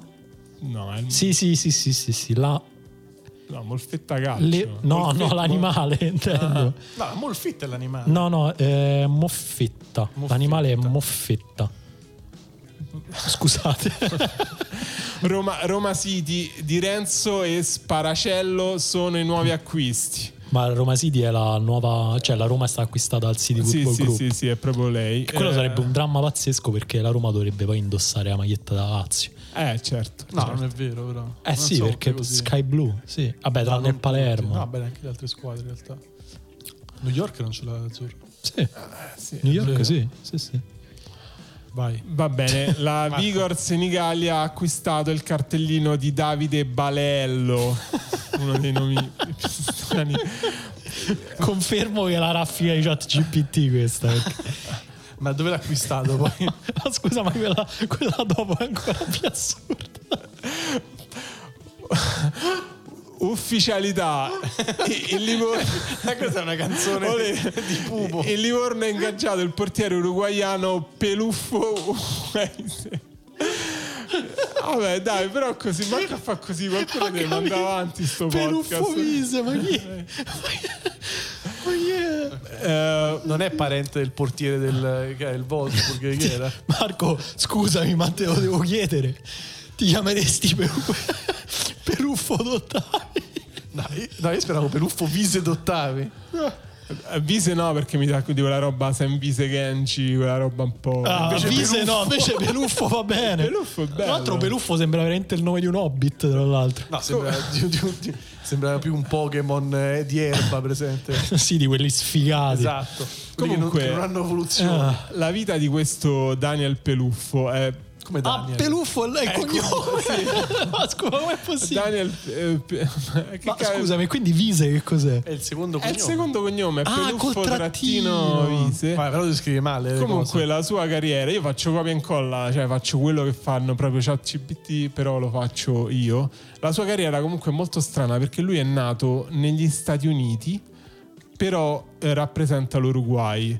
Ha iniziato la sua carriera nel Ci- Cyclone eh, Miami, Sì, o, certo. o Ciclone Miami, non lo so. Poi è andato nel Weston Football Club, Ma de- poi è andato ai New York Red Bulls e ci sta. E poi è andato Ah, in- ma dice la, la poi è andato in Germania nel Scusami, ma questa squadra, ma che cos'è? La, la, te- la, Terku, la Terkutskumunken. Grazie, l'hai letto tu perché non avrei potuto. No, pazzesco, è la squadra della eh, comunità turca a Monaco di Baviera. Vabbè, è incredibile. E dopo di questo andò a Livorno. Eh, as- Ascoltatori che siete in linea, se sapete qualcosa della Terkutskumunken, fatecelo sapere perché c'è eh, squadra leggendaria. Ascoltatori che siete in linea, fateci sapere. E finiamo con l'ultima notizia. Frosinone arriva a Totti. È proprio Ma così. non quel Totti, Francesco Totti. Arriva Cristian Totti. Cristian Totti è un nuovo giocatore della primavera del Frosinone. Pazzesco, guarda, preferisco andare in pausa per non farmi esplodere il cervello. We took it all. We brought them to our land. An endless night, ember hot and icy cold. The rage of the earth. We made this curse. Carved it in the blood on our backs. We did not see. We could not, but she did. And in the end, What will I become? Senwa Saga. Hellblade 2. Play it now with Game Pass.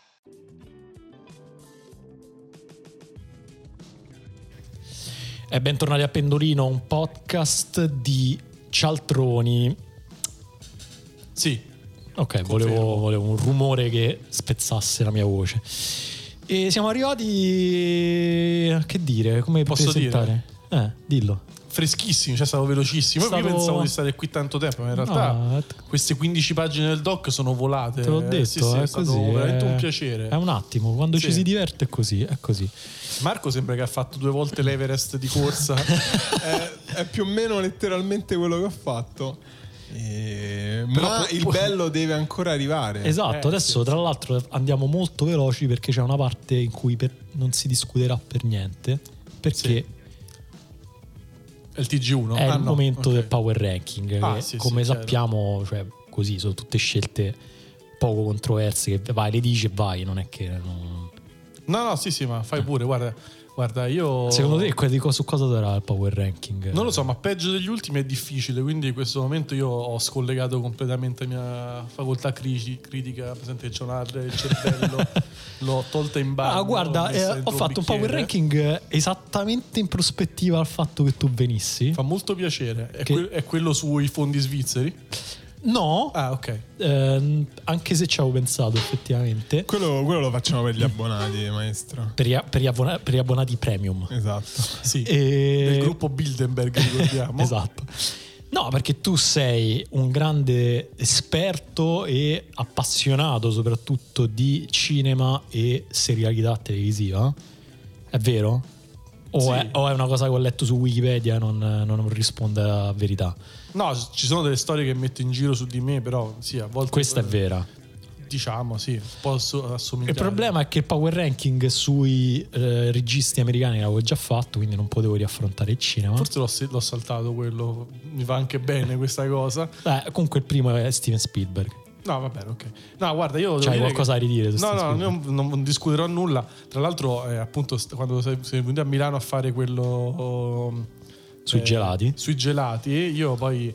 Vabbè, eh, diciamo una bellissima esperienza. Ne parlavo con il mio amico Tommaso Naccari, che saluto lì. Ho detto eh, un tal livello di ignoranza, eh, come pro- prosopopea e, eh, e, non lo so, e falsità non si sentivano dai primi meetup dei 5 Stelle E tendenzialmente. que- questo lo dice Tommaso Naccari. No, lo dico io, lo dico Ah, io Tommaso, lui mi ok. ha dato ragione, ovviamente, perché era un- Vabbè, certo, perché tra, totalmente sbagliato, diciamolo, però Vabbè. quello fa parte del tuo gioco. Cioè, tra so. pagliacci vi date ragione a possiamo, possiamo parlare male di un power ranking alla volta. Ora è il momento di parlare male del nuovo power ranking di Dario Che Saltari. è, come avrete capito, il power ranking delle serie TV. Le migliori serie TV, diciamo, degli di ultimi- sempre.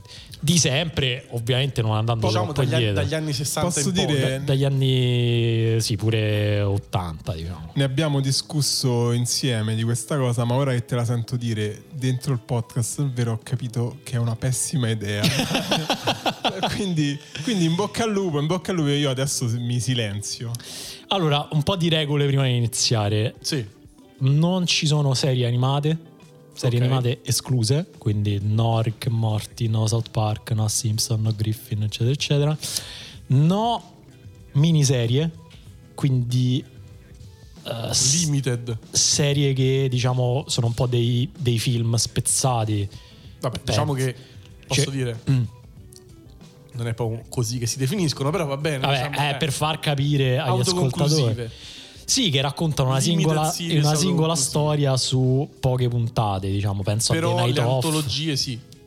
Che intendi per È antologie? tipo True Detective è un'antologia. Nel senso, sono varie serie che, che partono dallo stesso premessa, ma sono tutte autoconclusive Le insieme. antologie creano sì. una serie. Le antologie sì, anche se vedremo se c'è True Detective. No, no, era per spiegare agli abbonati, No, no, no, certo. qua del... E alla fine, qui so che è un po' il lato un po' più controverso, no sitcom, che sicuramente io so che tu avrai una definizione molto esatta di sitcom dentro la tua testa. No, è letteralmente sitcom, è una definizione, situational comedy. Eh, lo so, però quando io ho già avuto questa discussione con varie persone, non tutte sono di- d'accordo sulla definizione esatta di sitcom, quindi no... In che senso? No, No, vabbè, andiamo avanti, Perché, ok, per esempio, sitcom, ok. The Off- no The Office, Sì, no. Seinfeld, no Friends, no Vabbè, ma che, che Big è Bang? Theory. Scusa, che è sta cosa? Che cosa? Le sitcom? Eh, perché no sitcom? Eh, perché secondo me rispondono a delle, delle loro regole, delle loro... Cioè, Cioè, ma secondo te mica stai a, fa, mica stai a riscrivere il genere? Devi fare una classifica sulle serie TV. Marco, tu hai detto che non ti commentavi. The un minuto Office fa. è una serie TV, eh, lo so, purtroppo mi ha triggerato. ah, ho capito, però. Eh, perché rispondono a Friends- delle dinamiche che sono tutte loro, sono troppo diverse dal resto delle serie TV. Eh, non si Scusa, possono inserire. Scusa, Cioè, perché tutti gli altri power ranking che, che hai fatto questa cosa non succedeva. Eh no, Ah, perché- vabbè, sei stato. cioè, i gelati sono gelati, non è che ti puoi Beh, inventare però aspetta, niente. non è vero, perché la Viennetta è molto Ah. diverso dal Solero. Ho capito, ma sempre in gelato è. Cioè, la sitcom Eh. è una serie TV, ma che gira sempre intorno al- agli stessi topos, alle stesse scene, Ma agli non, è stessi ve- ma non è personaggi. vero. Ma come non è vero? Prendi Friends, telecamera fissa, stessi attori, risate di sottofondo. Eh, vabbè, però. E, e idem The Office, cioè proprio è, un- è uno stile, è un genere molto peculiare. Vabbè, adesso non voglio. Ok, va bene. Va Cioè, bene, non, voglio- va non- bene. non voglio poi Sì, parlare sì, di sì, dai, già- Vedi, avevo detto che era controverso, tu hai detto, eh Non è no, controverso, è stupido, situation comedy. Vabbè, controver- va vabbè, bene. Vai, vai. Allora, stupido non me lo dici, capisci, maestro? Comunque devi portare rispetto per gli speaker di questo podcast. No, nel senso che poi tu come, ometti tutta un'evoluzione che ci ha avuto la serie comedy negli ultimi 15 anni, che è abbastanza importante. Eh, però lì parliamo di, di un altro genere, quello dico. Ok, va bene. Marco, tu hai qualcosa da dire? E... No, No, andiamo avanti. dai, andiamo. avanti. Cioè, già Shameless, per esempio, è diverso, no? Però Shameless non è una serie, non è, una- non è un sitcom. Eh, oh, oh, vedi che siamo d'accordo. Però se tu vedi, vabbè, tipo, vabbè, se vai a vedere altri sitcom come sono evoluti, ne so, tipo Atlanta è una serie che risponde a tantissime cose che potrebbe essere tendenzialmente una sitcom per le premesse, però poi evolve un altro... Se- vabbè, Eh, comunque vabbè, andiamo sì, avanti, però eh. diventa una cosa diversa poi alla fine, dai, Atlanta. Comunque, Vabbè, non sitcom, ok. ah, vedi, ci siamo arrivati. Persino il maestro sono riuscito a convincere. Quindi diciamo più o meno eh, in maniera molto con l'accetta parliamo di serie drama. Sei d'accordo con questa definizione? Tu Sì. che sei il re delle definizioni, maestro. No, vabbè, non sono il Bartezzaghi, vai. Allora, decimo posto. Sì. Decimo posto possiamo dire la Elio le storie tese delle serie TV. Cioè quella serie TV che tutti dicono di aver eh, guardato solo per dire che capiscono di serie TV. Serie TV molto autoriale, troppo autoriale, che fa il giro e diventa fastidiosa. E quella serie Questo TV... perché dovrebbe essere, scusa, hai due storie tese? Eh, perché è Troppo autoriali. No, non è troppo autoriali, è troppo consapevoli di se stessi, questo è il problema. Eh, troppo autocoscienti. Questa serie è Twin Peaks. Ah, È strano, è strano come tu fai queste presentazioni in negativo di comunque decimo posto tra le serie di tutti i tempi, considerando che sono state un milione di serie. Comunque, cioè io No, prenderei... vabbè, cioè, perché comunque sembra- poi riconosco il valore di Twin Peaks come riconosco il valore di Avestre Tese, ma riconosco anche il loro fatto, cioè la loro essenza di sopravvalutazione. Non lo so, maestro, tu hai qualche di- cosa da dire su Twin Peaks? Ma quale Twin Peaks poi? Beh, Twin Peaks compreso, Tutto- compreso anche il remake recente che hanno fatto Eh, che è remake, forse vabbè, è un- vabbè sì il ritorno sulle scene recente Sì. Eh, che possiamo dire è una vergogna Vabbè, eh, Dario, io, cioè, nel senso, io spero che tu, eh, cioè, che evitando noi di metterci in, in mezzo a questa cosa, ne usciremo puliti, cosa che invece tu non farai. Quindi sono Ma ti abbastanza- dico che Sì. per me è uno sfoggio di vanità da parte un regista Però è anche vero che è la prima grande serie autoriale in cui davvero un regista che veniva da un ambito molto preciso, cioè quello del cinema d'autore, si metteva a lavorare in una TV che era completamente diversa ed ha raggiunto dei, poi dei, dei pubblici molto, molto, molto distanti da quelli che erano Beh, abituati a molto distanti non è vero Beh, perché comunque ad- Twin Peaks Ad esempio, Twin Peaks quando uscì fu in Italia fu acquistata da Silvio Buonanima, Silvio Berlusconi su Mediaset e fu un fenomeno di culto quasi unico che eh, arrivò a un pubblico molto diverso da quello che vedeva nel 92, vuol dire che aveva visto eh, Lost Highways praticamente, eh, perché quello è l'ultimo film mi sembra di eh, o appunto Velluto Blu qualche anno prima ed era assolutamente straniante come avere su una tv appunto come Mediaset un prodotto di David Lynch. Quindi la tua teoria è che doveva stare più in alto perché ha raggiunto il popolo? No che secondo me ecco, è una serie che ha cambiato la percezione di molte persone rispetto a quello che erano le potenzialità della, della serialità televisiva. Ma che poi è è pure strano perché io eh, mi ricordo di Twin Peaks eh, ai tempi, mi ricordo che eh, mio padre aveva la cassetta, non so se è vero, comunque mi ricordo la sigla, non mi, non mi facevano vedere Twin Peaks perché comunque era la sera, ero piccolissimo, però mi ricordo... sarebbe stato strano sarebbe stato strano, però mi ricordo appunto che anche in famiglia da me si vedeva, a mio padre piaceva molto. Poi però l'ho rivisto molti anni dopo, ovviamente l'ho rivisto tipo quando avevo 25 anni così.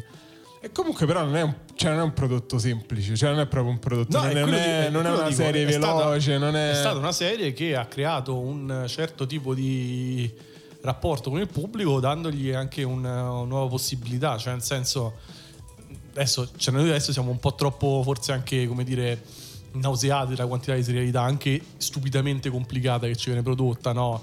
troppo definita, con sempre prodotti sempre più high end, abbiamo attori di altissimo livello, star hollywoodiane, registi importantissimi che si cimentano. Ma questo è veramente un unicum assoluto. E anche poi il modo in cui sta piazzata in Italia, secondo me, era abbastanza cervellotico, però funzionante. Quindi, vabbè, la serie, secondo me, almeno fino a quando non diventa una roba Eh, un calembur folle, è estremamente bella, cioè molto Sì, affascinante. il, il ha un problema è, fascino- il problema è che però a un certo punto, cioè che tipo... Ma poi sbraga, cioè. Sì, non, non è... quello forse è anche è il un fascino, prodotto non no? Sì, sì, finito. vabbè, chiaro, quello sembra evidente. Vabbè, però comunque, non per una decimo serie... posto. Decimo posto. Voglio sapere cosa arriva dopo. Adesso, adesso metterà tipo. Commesse. Ah, commesse cosa gli vuoi dire? Eh, beh, difficile andare oltre. No, avevo quasi pensato di fare un mini power ranking delle serie italiane a un Per certo fortuna. punto. Cioè, interno allo stesso power Com- ranking. commesse potrebbe essere anche una serie tv sul- sugli agenti sul calciomercato, le commesse di mercato. Beh, strano perché l'ultima serie che hanno fatto sul calciomercato è andata così bene. Eh, infatti... Tra l'altro, non so se sapete, un aneddoto sulla mia vita. Io sono stato da piccolissimo sul set di commesse Peccato che E- non ci sei restato come da qualcuno.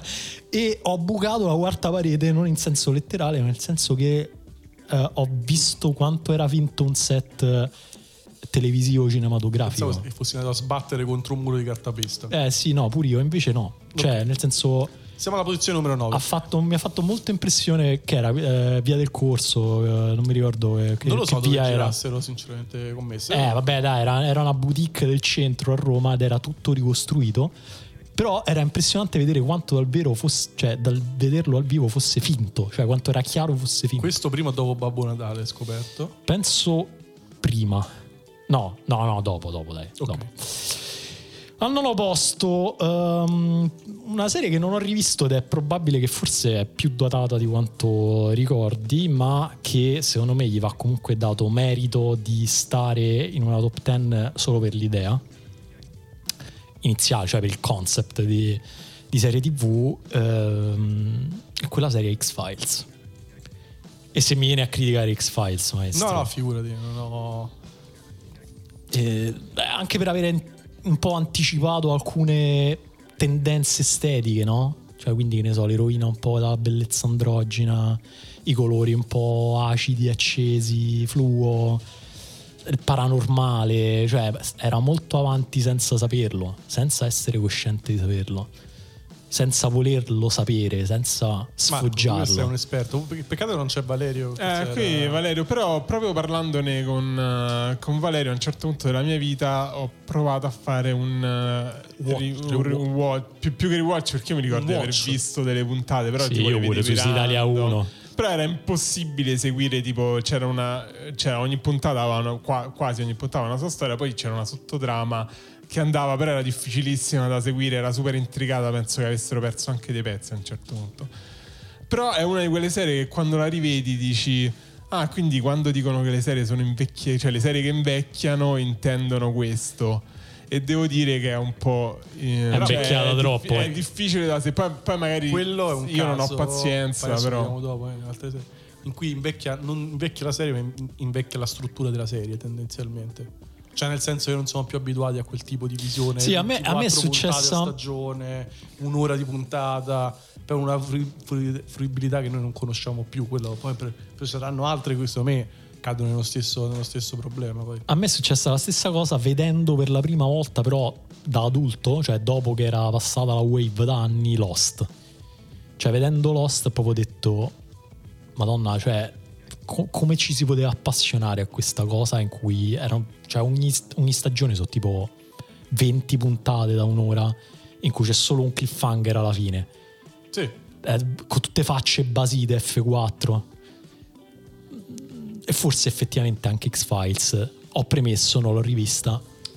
Però Vabbè, possiamo comunque, dire Comunque, cioè, comunque è una serie figa. Poi cioè, appunto ha creato un po' un immaginario anche questo del- dell'occulto, del mondo del mistero. Beh, cioè, mi ricordo che quando la vedevo anche eh, da piccolo comunque era affascinante. ci ha fatto appassionare del mistero dell'oblio di ciò che non conosciamo quindi E comunque adesso abbiamo una Bio, funzione Bio sociale questa, Esatto. è, questa è la vita. All'ottavo posto, una serie che di per sé non è bellissima, non è un capolavoro assoluto, ma ha avuto un grande pregio, un pregio artistico, non so quanto un pregio etico, morale, ma sicuramente un pregio artistico, e cioè quella di aver creato nella televisione il personaggio dell'eroe disturbato, un po' cinico, che poi Dottor House. Vabbè, però se mi devi spoilerare le No, cose, lo so, quella, è sì. proprio Dottor è- House. E... Ti, ti- sei d'accordo con questa chiamata? Mai visto Dottor House. Dai, vabbè, ma tu sei vergognoso. Io, non- sei. io ho un problema con i, con i dottori.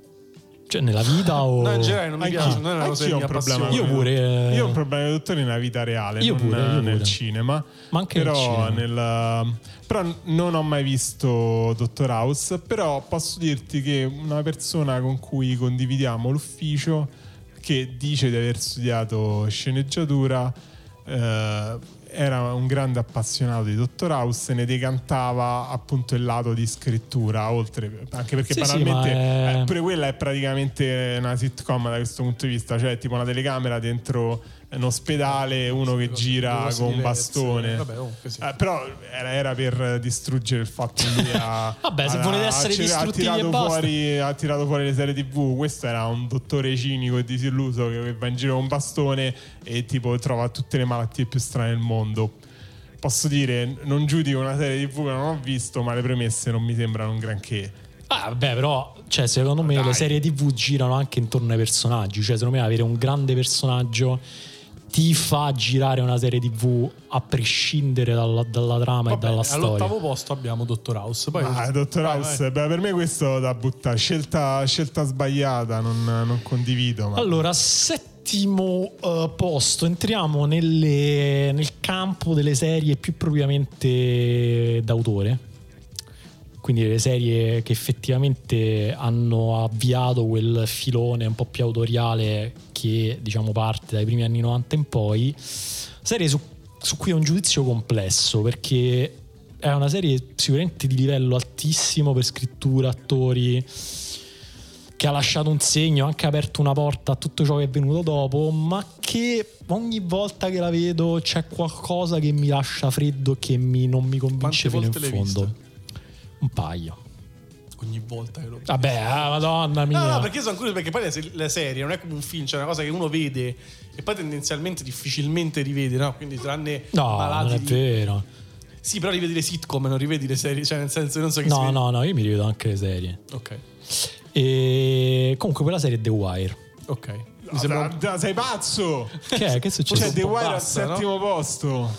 Eh, The Wire secondo me non c'ha Ah, io me ne vado. Posso fare mic drop e andarmene? No, perché costano troppo questi The- The microfoni. Non Wire abbiamo è- i soldi per sostituirli. The, The Wire, non ti faccio neanche parlare. The Wire è semplicemente. Potevo accettarla al secondo posto. Guarda, sotto il secondo posto è tutto sbagliato. No, no, no, assolutamente non da podio. The Wire. Vabbè, questa è la Parigi di, di- delle serie. No, The Wire c'ha questo seguito che è un po'. sono un po' come i romanzi russi, cioè nel senso è una Certo, cosa. la più bella serie mai. Ma non è mai vero, fatta. perché comunque non- Ma sì. manca E qual- non è manco una serie così d'autore, dai. Comunque. Cioè, è la prima è serie veramente genere. d'autore. Beh, no, è semplicemente- Chi, è, chi è lo scrittore di The Wire? Eh, chi è lo showrunner di The Wire? Non leggere. non lo so. Eh, David Simon. Eh, Però non è, non, è, cioè non è un personaggio famoso, cioè serie d'autore si intende appunto. Eh, d'autore che per fa- come è fatta, per la scelta delle musiche, la scelta degli attori, per i dialoghi, eh, diciamo che- per la struttura. Ehm, però secondo me manca di un pochino di calore. Non so come dire, cioè è una, una serie, stai- stai una serie che Una serie quindi sulle- sui giri di spaccio a Baltimora, è una serie che manca, ma, ma manca un il certo calore personaggio umano. Eh sì, ma sì. manca il personaggio della Dottor Ma- House manca la- il vabbè. buono Ma- burbero manca la linea comica. Mi immagino. manca un po' la linea comica. No, a parte gli scherzi, manca se stava di fatta a Pisa. The Wire. Cioè, secondo me nelle serie TV è fondamentale la- il personaggio o la, mm, la linea di trama che ti fa entrare dentro a livello umano. Beh, il personaggio di McNulty poi nel suo Eh, essere però non è, dai, non- cioè, è pazzesco eh. Vabbè, ma, vabbè, ma guarda, nel senso che poi è un personaggio con cui è difficile empatizzare, McNulty, mo, Ma mica obiettivamente, ah, dai. eh, cioè, cioè, certo mica di, ah, che ti guardi le serie tv per empatizzare beh, eh, beh, è parte del processo, cioè nel senso del processo di accettazione di una cosa artistica, cioè entrarci dentro anche se è una cosa lontanissima da te, non è che, eh, cioè, che ti deve parlare, non so come dire, no? I personaggi ti devono parlare a te in quanto persona, come i libri, come i quadri, come tutto, cioè come tutti i se ti prodotti parlano i culturali. quadri c'è un problema, però eh, Beh, Omar Little a me parlava molto. Ah, comunque, dai, non è vero, non sono d'accordo. A me. eh, cioè, è una serie. Cos'è che ti piace così tanto di The Wire? No, è una serie di genere, una serie di genere perché comunque è una specie di eh, poliziesco in un po' si ribalta. Di solito nelle, nei serie tv, nei telefilm, chiamiamoli ancora così, i polizieschi, tu guardavi solo la parte del, del poliziotto, dell'indagine, c'erano i buoni contro i cattivi. Qua diventa tutto più sfumato, si vede questo rapporto, si vede, eh, non lo so, all'interno... A parte è, è raccontato bene qualcosa che eh, tendenzialmente tu, ah sì, esiste lo spaccio. Quella serie TV credo c'è tutto un lavoro su quali siano le dinamiche, ma sia di linguaggio. Ma infatti io l'apprezzo per il suo valore storico, cioè nel senso che se lo mettevano su quei televisori che andavano tanto alle medie negli anni 90, per esempio quelli giganti, No, sul ecco. carrellino e ce lo facevano vedere per spiegare la guerra alla droga negli Stati Uniti, mi sarei rotto il cazzo, sarebbe stato bellissimo. Ma invece non ti rompi il cazzo perché non c'è una singola sta- cioè ogni, Beh, è sta- molto ogni pesante, è stagione molto c'è pesante. un tema, no, invece la rivista è- non è, non è- al contrario non è proprio quelle serie che è invecchiata perché ogni stagione c'è un tema, c'è Infatti come struttura per me è molto moderna, però dico che è pesante, cioè nel senso Però- l'inglese è pesante, i dialoghi sono cioè pesanti, non pesanti di temi, pesanti proprio di, eh, di lingua, di... Cioè, Invece secondo me è riescono una serie molto essere- cerebrale, troppo cerebrale a un certo punto diventa secondo me. Eh, forse, forse un po' le ultime due stagioni prende un po' un. Però prime, per me le prime tre, anzi al contrario, è super eh, leggera per quanto può essere leggera una serie dove si parla. C'è gente che muore come le mosche. Vabbè, cioè, è un però- poliziesco, eh, cioè hanno fatto Starsky e Hutch, ma Marco, non è, Vabbè, che, sta, non è che il poliziesco non può essere leggero, mo, eh, dai. Vabbè, eh. No, però appunto questo non è. Cioè, non, non vuole essere leggero nei temi trattati. Però ad esempio tutte le dinamiche, le dinamiche che, che c'è tra McNulty e il suo partner, adesso il nome non mi ricordo, cioè quella famosa scena che loro entrano eh, e, e, vedono tipo c'è questo luogo del, dell'omicidio e fanno questa perlustrazione e si parlano solo quei fuck. Quella per me rimane un tipo 3-4 minuti in cui loro eh, si guardano in giro, girano per questo appartamento e dicono solo fuck, fuck, fuck, fuck Comunque quella è una cosa super strana, particolare, che funziona, divertente, che è pieno, cioè comunque anche i rapporti che ci sono tra i buoni e i cattivi, no. uh, i No, no, no, vai, vai, tranquillo, finisci. No, per me devo fare solo una considerazione ah, all'atere, però. Vai, vai, per me, ah, io dico, per me è la, forse è la mia serie preferita di sempre. No, io dico che comunque siamo. Bello che Marco aveva partito dicendo: Sì, sì, uno quello. Non voglio fare considerazioni su questo power ranking. Eh, ed è iniziato un rant di ecco, mezz'ora su The Wire. Su e comunque il 10 agosto del 2023 noi stiamo discutendo un, di The Wire con Dario Saltari, che avrà messo al sesto posto adesso qualcosa di... Una serie che ti, ti triggererà a stecca, maestro. No, no, figurati. Ti triggererà a stecca. Per me, tra l'altro, questo sesto posto è il miglior personaggio mai creato nella, nella storia della televisione, lo dico subito, senza se e senza ma. Una serie anche che ha avuto molte stagioni brutte, non lo nego. Voglio sapere dove va.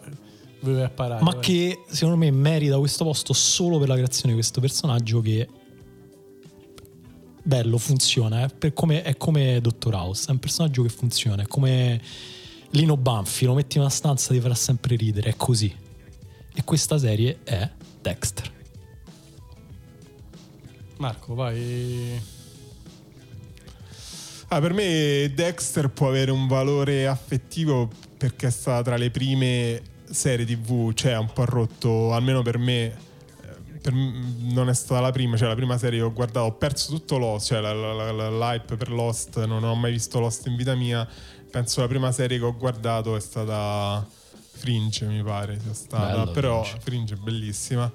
Però Dexter è stata la seconda, era quella un po' più dove appunto ti affeziona al personaggio, però no, per me... Ah, le prime due stagioni di Dexter sono bellissime, poi va a calare fino a degli abissi brutti nelle sì, ultime stagioni. Non ho visto quella uscita. No, quella manco io, manco io, Però il finale, il finale, di Dexter, cioè possiamo dire vale anche un po' il finale di una, eh, di una serie TV e quello di Dexter è pessimo. Senza eh, entrare in Allora, posso dire, io, io, io davvero non riesco a capire come si fa a fare una top 10 serie migliori del mondo di tutti i tempi con Dottor House e Dexter, però è un'interessante ginnastica mentale voglio vedere dove porti.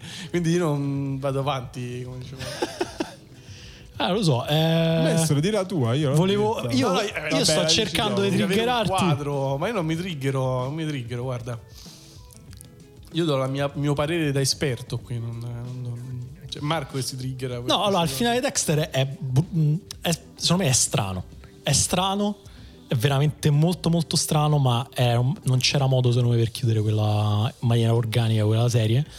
E, però ripeto, secondo me vale il personaggio. Quinto posto. Mm. Una serie che eh, guadagna questa posizione soprattutto per eh, il fenomeno eh, di massa che ha scatenato. Cioè la capacità di tenere insieme le persone, di fargli organizzare delle cose, di farle vedere. No, infatti ero curioso di sapere su, su, finali orrendi dove la mettevi. Bravo. Mazza, il maestro ha un'arguzia, una capacità di anticipare cose pazzesca. Vabbè, adesso lo dico subito allora, sto ovviamente parlando di Game of Thrones, Game of Thrones che è vero finisce malissimo, però inizia benissimo. Cioè le, uno forse si dimentica che le prime stagioni di Game of Thrones sono veramente belle. Sì. Cioè sono veramente ben fatte. Le prime, boh, 3-4, non lo so, non 4. mi ricordo adesso esattamente. E, ehm, e secondo me comunque la cioè, non so se rivivremo mai, non so, lo chiedo a te, maestro, che sei un no. esperto, se rivivremo mai una cosa come abbiamo vissuto Game of Thrones. Mm, gli indicatori direbbero di no, anche perché anche prima di Game of Thrones nessuno pensava che ci potesse essere un, un, un tipo di fenomeno di quel modo. Secondo me è molto complicato, però vedremo. Ecco. Eh, sicuro si devono intrecciare una quantità di fattori che rende molto complicato il tutto eh, specialmente inizialmente, ah, anche poi dopo, alla fine non è, diciamo che la qualità del, del, prodotto poi non ha intaccato le modalità con cui è stato visto. Che eh no, no, ma infatti, infatti quella è la cosa interessante, secondo me è la cosa che alla fine al di là della qualità del prodotto è positivo, cioè è per forza di cose positive, cioè non so Certo, come dire. è Come Barbie. Come Barbie, sì, sì, però cioè, su Game of Thrones, secondo me, cioè su Game of Thrones in quanto serie TV, al di là della- del prodotto Game of Thrones, è che la serie TV mette insieme le persone, le fa parlare, le fa discutere, le fa appunto le fa incontrare, le fa stare insieme. Che poi, eh, diciamo. Ci si scopava con Game of Thrones. Abbiamo detto si, si fornicava. Ah, scusa. Fornicava- si faceva all'amore Esatto. con Game of Thrones? Non lo, non lo so. Forse perché lo sai cosa? C'era troppo sesso dentro Game of Thrones. Quindi secondo me scopare fuori era un po' di cattivo che gusto. forse gli attori di Game of Thrones. Beh, spero per loro. Lui, Beh, però, lui- lui non mi veramente. ricordo, lui non mi ricordo. Jason. Momoa. No, vabbè, lui penso non c'aveva problemi. No, la- la- l'altro. La- Jon Snow. Jon Snow. Ah, pure lui non L'attore. credo avesse proprio problemi. a Ma scopare. sì, secondo me è uno di quelli che ha preso, cioè, grazie alla serie TV è diventato. Non sarebbe mai stato un sex symbol così come è diventato. non, lo, non lo so, comunque non un brutto uomo, diciamo così. Ecco. No, però è diventato veramente. Cioè, poi bravo lui. oh. Eh, che, che dire? Mm, niente, non dico niente su questa Quarto posto, forse il miglior compromesso tra una serie d'autore, una serie con scelte autoriali forti e una serie invece di puro intratt- intrattenimento. Perfetta via di mezzo che è Breaking Bad. Ok. La sofferenza del maestro no, vai, vai. che aumenta di posizione in posizione. Che Posso- che, che posso posizione dire- siamo adesso? Quarta. La quarta, ok. Breaking ok. Bad, posso dire Breaking Bad eh, l'ho visto in un periodo della mia vita in cui ero un, un po' annebbiato, quindi non mi ricordo niente di Breaking Bad. Cioè, mi ricordo e mi è piaciuto. Io sarà che l'ho vista in Erasmus, quindi ho ricordi molto molto positivi di Mazza, Breaking ma Bad. Tu hai fatto l'Erasmus guardando di Breaking Bad a casa? Beh, insomma, non so se hai mai fatto Erasmus, però non è studiare non è proprio la cosa principale, ecco. Eh, però neanche guardare Breaking Bad. Beh, un po' lo alternavi ad altre cose, Va insomma. bene, Dario, dove hai fatto l'Erasmus? Amsterdam. Ecco. Andiamo avanti. Quindi forse anche tu eri annebbiato in quel periodo. No, Beh. però, Bre- però Breaking Bad sono convinto che sia una serie che se me la rivedessi adesso, cosa che non farò, non mi piacerebbe così tanto. Perché? Non lo so, secondo me alla fine, alla fine è stata un po'. Tipo, era in un momento storico in cui c'era bisogno di una grande serie che ci unisse come è. C'era Breaking Bad, era bella all'inizio, era fatta molto bene. Beh, secondo me comunque è però per me molto la- bella, molto sì, sì, sì, è fatta. molto bella. Però la, Attori storia, la, la storia mi sembra che faccia un po' acqua rivista adesso. Comunque c'è- sembra sempre che è un po' tirata così, che l- l- l'evoluzione del personaggio è un po' forzata e tutto quanto, però... Non lo so, io sinceramente non mi ha mai interessato molto. Non ti piace. Breaking Bad? No, no, mi piace, mi lascia un po' così, cioè anche lì, cioè, trovo interessante perché forse è l'ultima serie, diciamo, pre-Netflix e non HBO di grande successo a livello mediatico. Cioè, Pre insomma, Netflix e non HBO. Ah, ok, sì, c'è cioè, nel senso, è andata a, a prendere una nicchia molto particolare. Infatti, è una serie di passaggio tendenzialmente tra quel tipo di storytelling e un altro. Però sì, eh, poi eh, c'è gente che è molto in fissa. A me sembra un po' troppo moraleggiante in alcune cose, però ci sta come. Cioè, chiaramente è una serie di quelle che. Beh, moraleggiante, un po' antimoraleggiante, diciamo. Non lo so, sempre stato. un po'- Vabbè, poi è una lettura un po' personale. Vabbè, terzo posto, entriamo quindi nel podio, eh, una delle ultime serie di successo, cioè quelle un po' più vicine a noi storicamente. Mi si è staccato il braccio meccanico innanzitutto del microfono, scusate, sarà molto difficile adesso proseguire la puntata. Eh, questo è il karma, Dario, per aver Questa- messo The Wire al poi- settimo poi- posto. Vabbè, È il bello della diretta che non è una diretta. Tra l'altro, The Wire, il cavo, ora... eh, E ecco, ecco fatto. E Sembra l'unico cantante anni 80 che girava qualcosa. Vabbè, è una serie che è finita da poco, pochi mesi fa, una serie molto bella, soprattutto per il livello degli attori e per eh, una scrittura innovativa. Succession. E quel- quella serie è Succession. Ah, Succession. Qual è il tuo parere su Succession? Perché non abbiamo mai parlato effettivamente. Cioè, sulle altre posso- potevo intuire il tuo parere, ma su questa non. È una serie che spiega perché bisognerebbe fare solo serie su persone ricche. no, seriamente, Sono dai, sul prodotto culturale Succession, qual è il tuo. Ah, molto positiva, Action è un- forse una delle poche serie davvero entusiasmanti degli ultimi anni, anche, anche perché ha portato un po' quel tipo di serialità un po' lunga, no? Nel senso, poi alla fine... Anche se noi- poi alla fine manco esatto, così manco tanto, tanto, eh? Cioè- però ha dato un po' quel senso all'idea di, di scrittura su, su volume, non so come spiegarlo. Noi siamo abituati a queste robe super veloci che vanno consumate in pochissimo tempo. Non so, tipo, so, tutte le limited series di Disney de, de, su Marvel sono tendenzialmente di disastri eh, da ogni punto di vista. E Succession ha un po' questo gusto molto per il grande racconto, no? cioè, c'era sia il racconto che c'era anche l'allegoria, c'era la narrazione, c'è la, cioè, sono i personaggi, c'è la, c'è la, tragedia, c'è la commedia, cioè è veramente un affresco ampio in cui poi potersi immergersi. Ah, Tra l'altro posso dire, Succession secondo me, ritornando su Dottor House, la conferma che se hai grandi personaggi puoi non avere la storia. Sì, perché alla fine non esiste la storia, cioè parla del vuoto sostanzialmente. E chi se l'ha inventata questa cosa? Una sitcom. no, capita. Vabbè, qual è il vostro personaggio preferito di Succession? Di Succession? Uh, Tom. Tom. Vabbè, Tom, può andare, tuo? andare avanti. Il tuo? No, non, non, rispondo a questa domanda. Vabbè, ho capito, pensa, sto ancora a pensare a The Wire. Io so, so fermo a Quanto sei rancoroso. Eh sì, andiamo, botto, questa, no, questa però, andiamo al secondo posto. Eh, voleva dire ancora no, no, no, figurati. Succession. Allora, al secondo posto è una serie anche qui storica, forse una delle serie che è riconosciuta come la, la più grande di sempre che è la serie che ha il ritmo più strano secondo me che io abbia mai visto nel senso è una serie piena di imperfezioni piena di cose st- inaspettate che succedono. Ma maestro, non... mi guarda, che ti guardi? Io... No, inaspettate. Voglio sempre capire se il maestro ci arriva prima. Ehm, eh, piena di imperfezioni e di cose che non ti aspetti, ma non di colpi di scena, cioè proprio di puntate che escono fuori dal nulla, cioè proprio come la vita reale, cioè stanno poi puntate noiose a un certo punto. Eh, um, ti sorprende in continuazione personaggi molto molto molto molto reali e realistici anche nella loro nelle loro essere brutte persone, non so come dire. Non so se hai capito, maestro. Ma non c'è Seinfeld, però. No, non è Seinfeld perché è una sitcom. Eh, io ho capito. Vai, Marco. I Soprano. Soprano. Eh. Eh, Soprano, serie incredibile. Eh, che ho visto in pandemia, un altro grande momento della mia vita, e quindi forse anche per quello ho, ho ricordi positivi. E, sì. Il New York Times l'ha definita la più grande opera della cultura pop americana dell'ultimo quarto di secolo, che però credo si riferisca al quarto di secolo passato, considerando che è una, che è una serie uh, che è iniziata alla fine degli anni 90 e è durata fino al 2007. Sei d'accordo con questo secondo posto, maestro?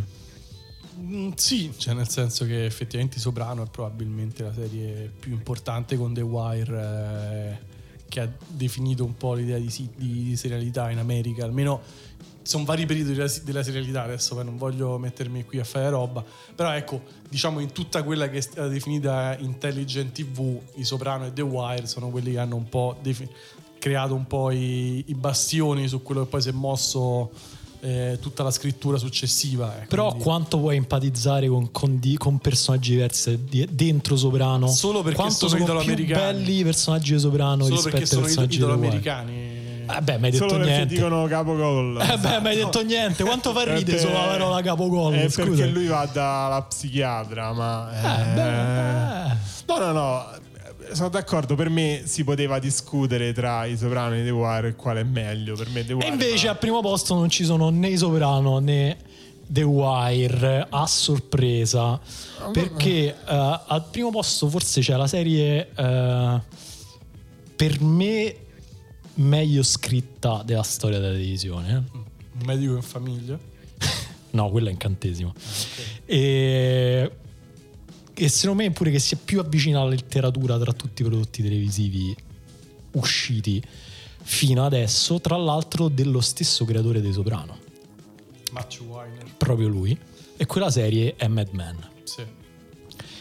Serie che è una sorta di versione perfetta dei Soprano, nel bene e nel male, nel senso che i Soprano, appunto, abbiamo detto, ha questo ritmo un po' tutto pazzo, strano, molto jazz, mentre Mad Men è molto con una struttura molto rigida, molto regolare, sempre senza nessuna imperfezione.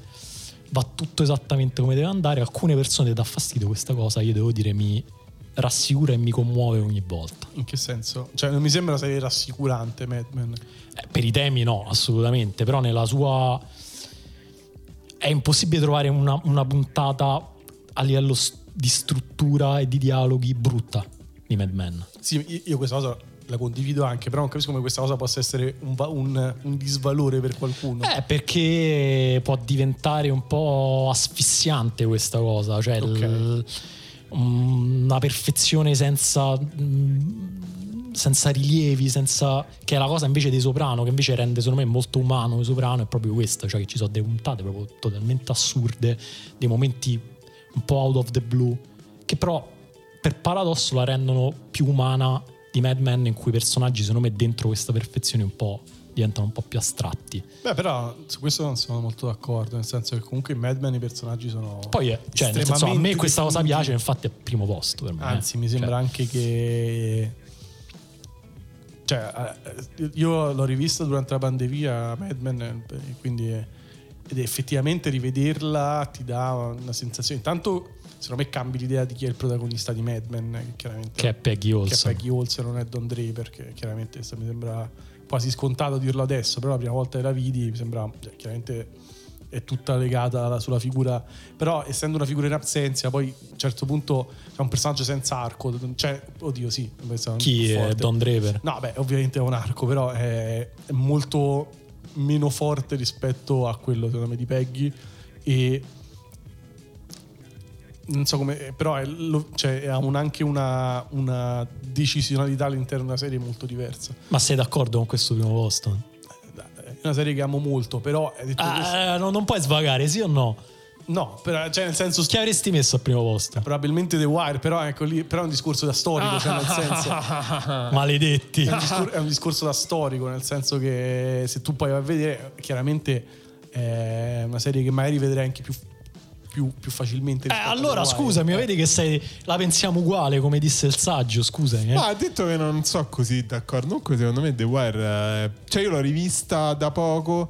È molto più scorrevole di quello No, che ma che pensavo. non scorrevole, è certo. pesante. Cioè, tipo per dirti Però a rivedere. livello, vedere già, a livello già anche di formati, di, imma- cioè Ah, di eh, colori, di, di come. eh, cioè sì, il salto che c'è tra il 97 quando è uscito Sì, sì. al 2008 è già a livello di come siamo abituati No, noi. quello- quello è vero. già molto Beh, forte. proprio, proprio anche per come- non vederli. Cioè, se 16 parliamo di, di impatto visivo, sia i costumi che le scenografie, che la fotografia è proprio Vabbè, imparagonabile. però, ok, però eh, appunto sono una minima parte, cioè rispetto costumi bellissimi, cioè, anche secondo me capacità del casting di chi Eh, sì. ha fatto Mad Men incredibile perché comunque non so, eh, le due persone più perfette del mondo, eh, soprattutto per fare Don Draper e la moglie, sem- cioè sono- sembrano proprio le due persone perfette in tutto. E l'unico problema di questa serie è che non si può rivedere perché comunque io, non so voi, quando l'ho vista, ho- in quel periodo in cui l'ho vista, che comunque è una serie di quante stagioni sono? Sette, quindi Oh, non è sì. che, non è No, che te la vedi, Sette. non è che te la vedi Due- in un... sono divi- la settima divisa in due stagioni. sì, vabbè. Però non è che te la vedi in una settimana, diciamo.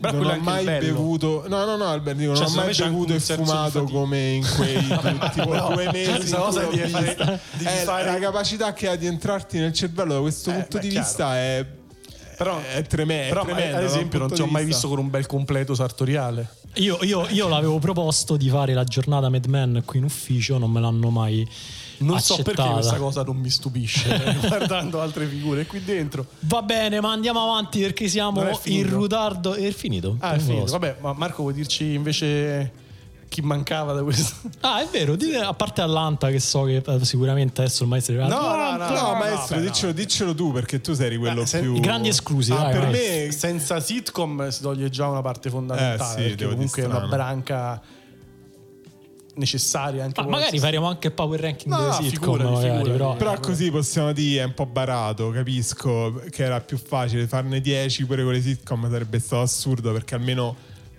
tre Ma capisci sitcom che paragonare. Men a Friends, ma come fai a mettere Vabbè, nella stessa serie classifica? TV, è la cioè? serie TV Beh, oddio, hai, hai fatto, hai fatto il power ranking delle città europee. e Vabbè, sì, no, hai fatto, lì meglio hai fatto il power ranking pietoso. delle cucine italiane. Eh, hai fatto anche un po' lì. come cazzo vi pareva. mo Vabbè, cucine italiane sono cucine italiane. Comunque, per me doveva esserci per forza almeno una serie di Sorkin.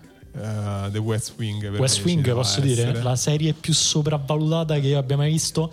Lo so che il maestro è un grande fan di The, West Wing, ma mi dispiace. L'ho vista quando già era passata la Wave West Wing, Cioè ovviamente. nel 2006. Esatto. Ok. Ehm, allora, una serie che vorrebbe essere intelligente, non è intelligente, vorrebbe far ridere, non far ridere e soprattutto una, di una propaganda filoamericana vergognosa. Quella, quella è la parte, veramente quella è la parte più positiva. però. vergognosa, nel senso che vista oggi, dopo che sai quello che è successo, dici ma com'è possibile che non abbiano cancellato questa serie Ma, eh, dalla sì, memoria però dell'umanità? Io capisco che tu vuoi essere sempre la parte sbagliata del mondo, però per noi... La parte giusta del mondo. Vabbè. Eh, Nel senso sappiamo bene, poi alla fine, alla fine, nel senso è tutto molto corretto, cioè quella è l'America in, tutti, in cui tutti vorrebbero vivere, no? quella è, Ah, è Barbieland. È è America se fosse Barbieland.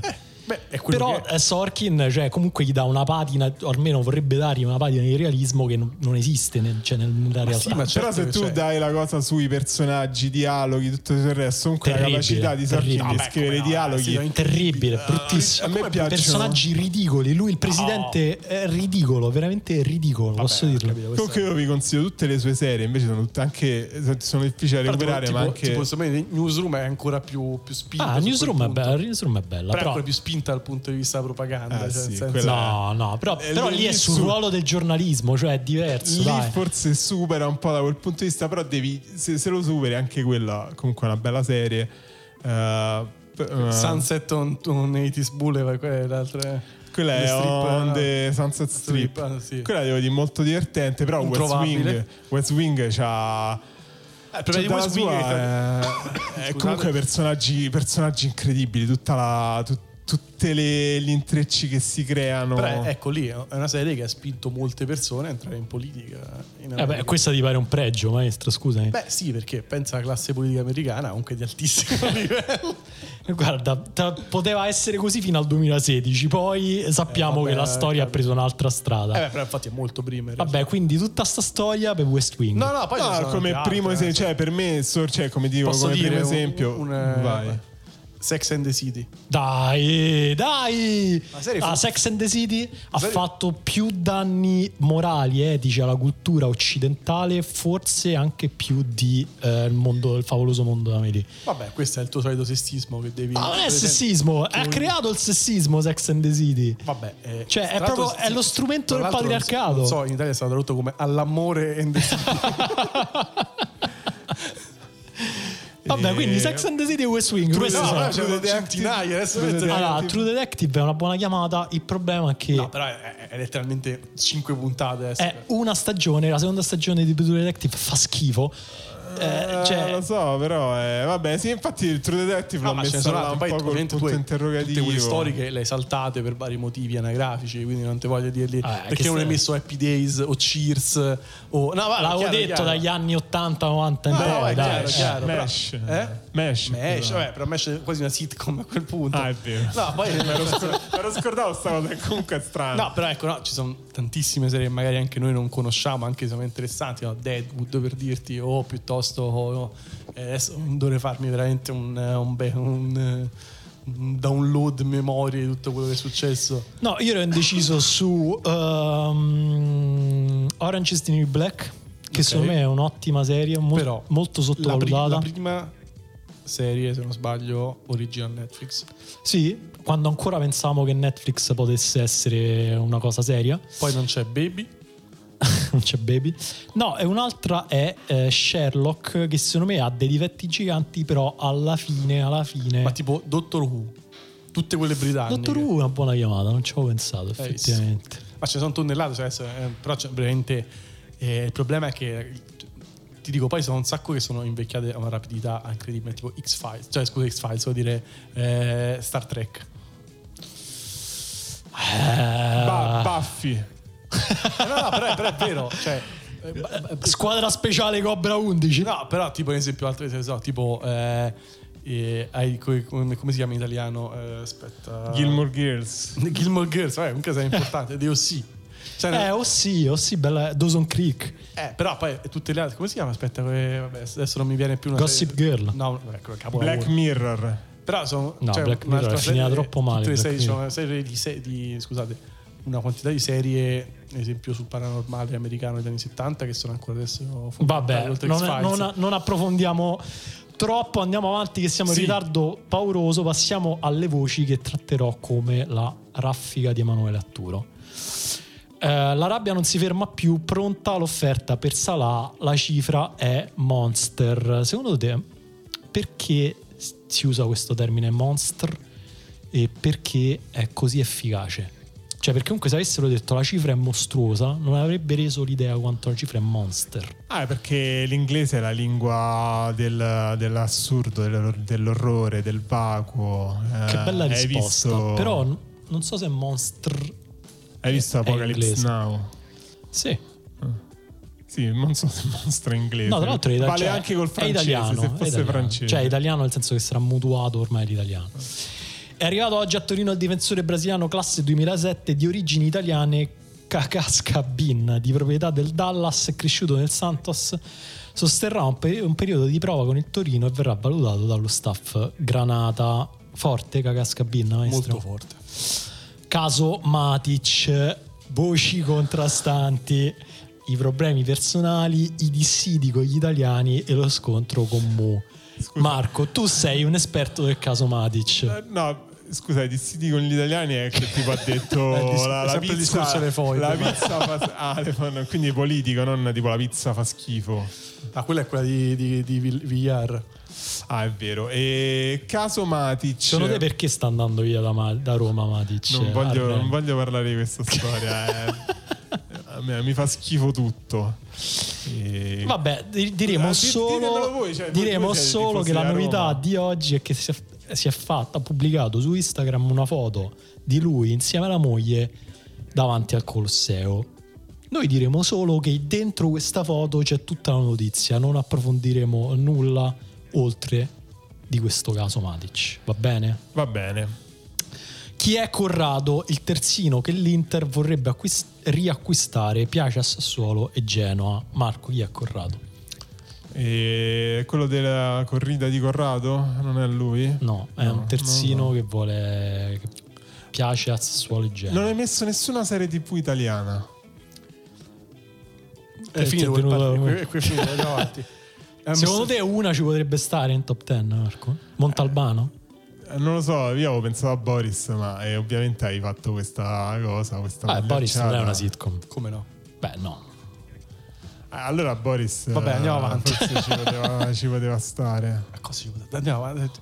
Ti ha messo due notizie sul latte e latte, dai. Il bomber vagabondo Latte Latte segna raffica e prova a convincere Atalanta. Atalanta, Latte Latte vicino al Middlesbrough.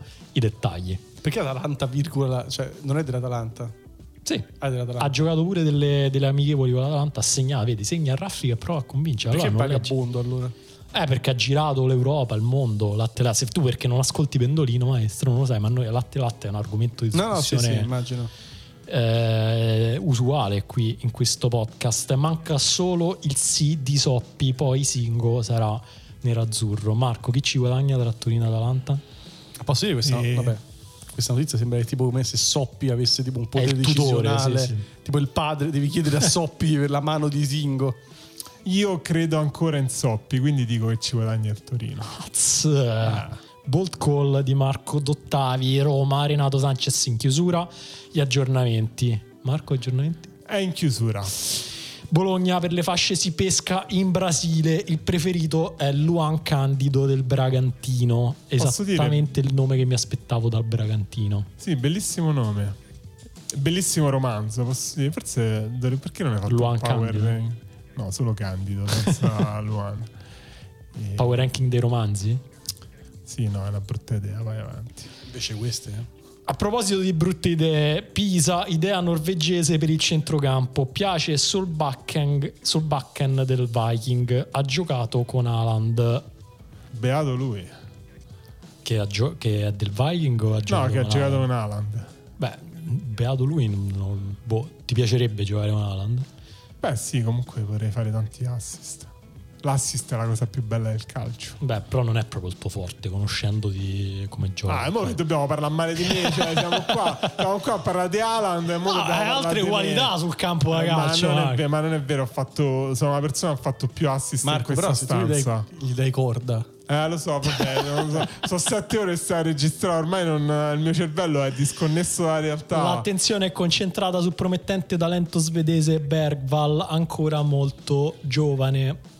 Manca un soggetto in questa frase, però vabbè. Il soggetto è l'Udinese. Ok. Calciomercato stampa West Ham a un passo da Maguire e War Pros. Bella coppia, io me le prenderei di giocatori. E...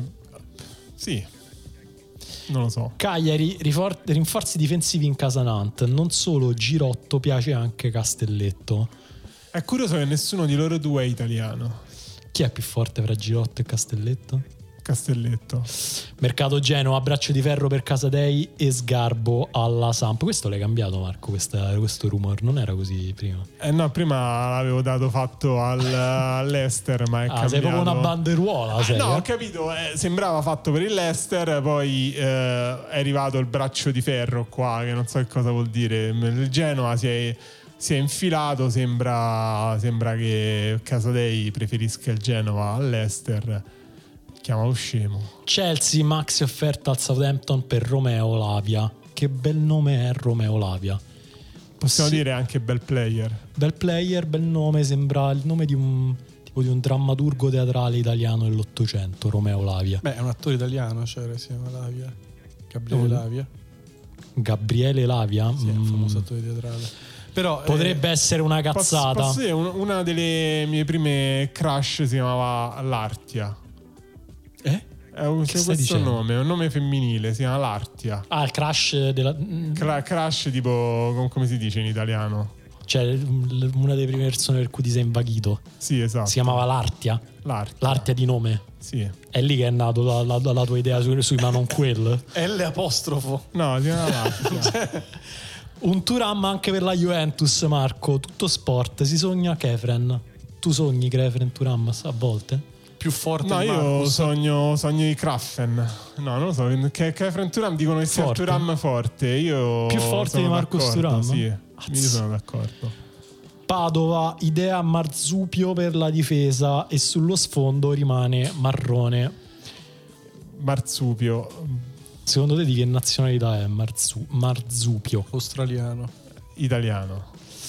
Allora, non mi ricordo, mi pare che Manuel Marzupio si chiama ed è Dai, sarà effettivamente veneto. italiano. Però perché Google non me lo mette, non lo so. Bene, questa è la raffica, ricordiamolo. e poi ci si lamenta del ritmo di The Wire. Classe 2000, classe 2000, Manuel Marzupio è lui, è, è italiano, è italiano. E la nazione Juve per Piazza spunta l'ipotesi Pisa. Nazione staccato Juve era comunque. Sì, sì. Magnan Milan nel mirino eh, il portiere nel mirino del Bayern Monaco cosa filtra? Ma davvero? Cosa- cosa filtra Marco? Diccio. E cosa filtra? Filtra che il Bayern Monaco sia scoperta questa cosa. Possiamo dire eh, il mondo certe volte sa essere proprio ironico in senso cattivo perché è Neuer che si è infortunato sciando eh, quest'inverno a- sulla neve. Sembra che abbia perso la sensibilità ai piedi. Se ci pensi, no, ora nel, nel, Ah, adesso evitiamo Perché- delle- nel- nel suo senso ironico, il portiere Cioè, che ha come fa- come- cambiato. perché devi fare così, Marco? Cioè, adesso No. è veramente difficile rimanere serio. No, il, il portiere che ha cambiato il ruolo proprio passando per i piedi, cioè un po' il portiere, non, non è stato il primo, non è stato l'unico, però è quello che un po' ha cambiato il paradigma del ruolo del portiere, ci ha messo l'importanza di giocare con i piedi. Adesso ha questo problema, è stranissimo e Bru, certe volte il mondo sa essere così, un po' cattivo. E niente, quindi appunto il... Quindi hanno preso il portiere che invece con i piedi ancora la sensibilità No, l'ha è- molto acuta. No, non è che l'hanno preso, però il Bayern Monaco sembra che debba trovare perché prima eh, ha, ha lasciato andare, cioè, ha preso Sommer eh, in inverno per sostituire Neuer che era infortunato, si diceva per sei mesi. Ora sembra che questo problema sarà più lungo, quindi magari sta per- stanno pensando a uno che può sostituire Neuer in eterno. E Magnan, mi dispiace per i tifosi del Milan, però eh, mi sembra una bella chiamata, però devi cacciare veramente un Sì, sacco di soldi. Lo devi pagare. Tra l'altro si è rotto Courtois e quindi anche Real deve cercare un portiere. Ah, è vero. Eh. Calciomercato Samp nella notte, accordo Sebastiano Esposito. Non ci sono congiunzioni qua. No, perché accordo Sebastiano Esposito è proprio un tipo di accordo. Ah, tipo la Eh, mossa Kansas City. Sì, è tipo la legge Bosman. eh, Ci sta. l'accordo Kansas- Piovono conferme per l'attacco c'è anche Arnautovic. Chissà quale attacco vi lasciamo con questo dubbio, con questo mistero, come ci ha insegnato X-Files. Va La bene, puntata bene. finisce qui, è incredibile, nessuno ci avrebbe mai creduto all'inizio. Andare- Posso dire? Ultimamente mi sono un po' appassionato a tutto quello che è l'ultramaratona. E Devo dire che non l'ho mai fatto, ovviamente, ho difficoltà anche a correre più di 10 km di seguito, però in volta dico, è una fatica soprattutto mentale oltre che fisica quando sposti il limite del tuo corpo. Eh, mi sembra un po' di aver vissuto quell'esperienza, sinceramente. Ma- Maestro, Quindi, ora eh, che uscirai da qui, Sì. fai come i predicatori, racconta della difficoltà che è registrare una puntata di Pendolino, così che la gente, quando ascolterà Pendolino nelle prossime, nelle prossime settimane, prossima, quando vogliono ascoltare Pendolino, penseranno un po' a noi. Beh, immagino che ascoltando la puntata di Pentolino già pensino a voi. Però ci pensano tipo, guarda questi ragazzi che cosa stanno facendo solo per darmi due ore, due ore e mezza, non so quanto. Sei ore! di, di assoluto boh, sai, non Marco, lo che so non ascoltando questa puntata di Pendolino possono vedersi tutto il West Wing.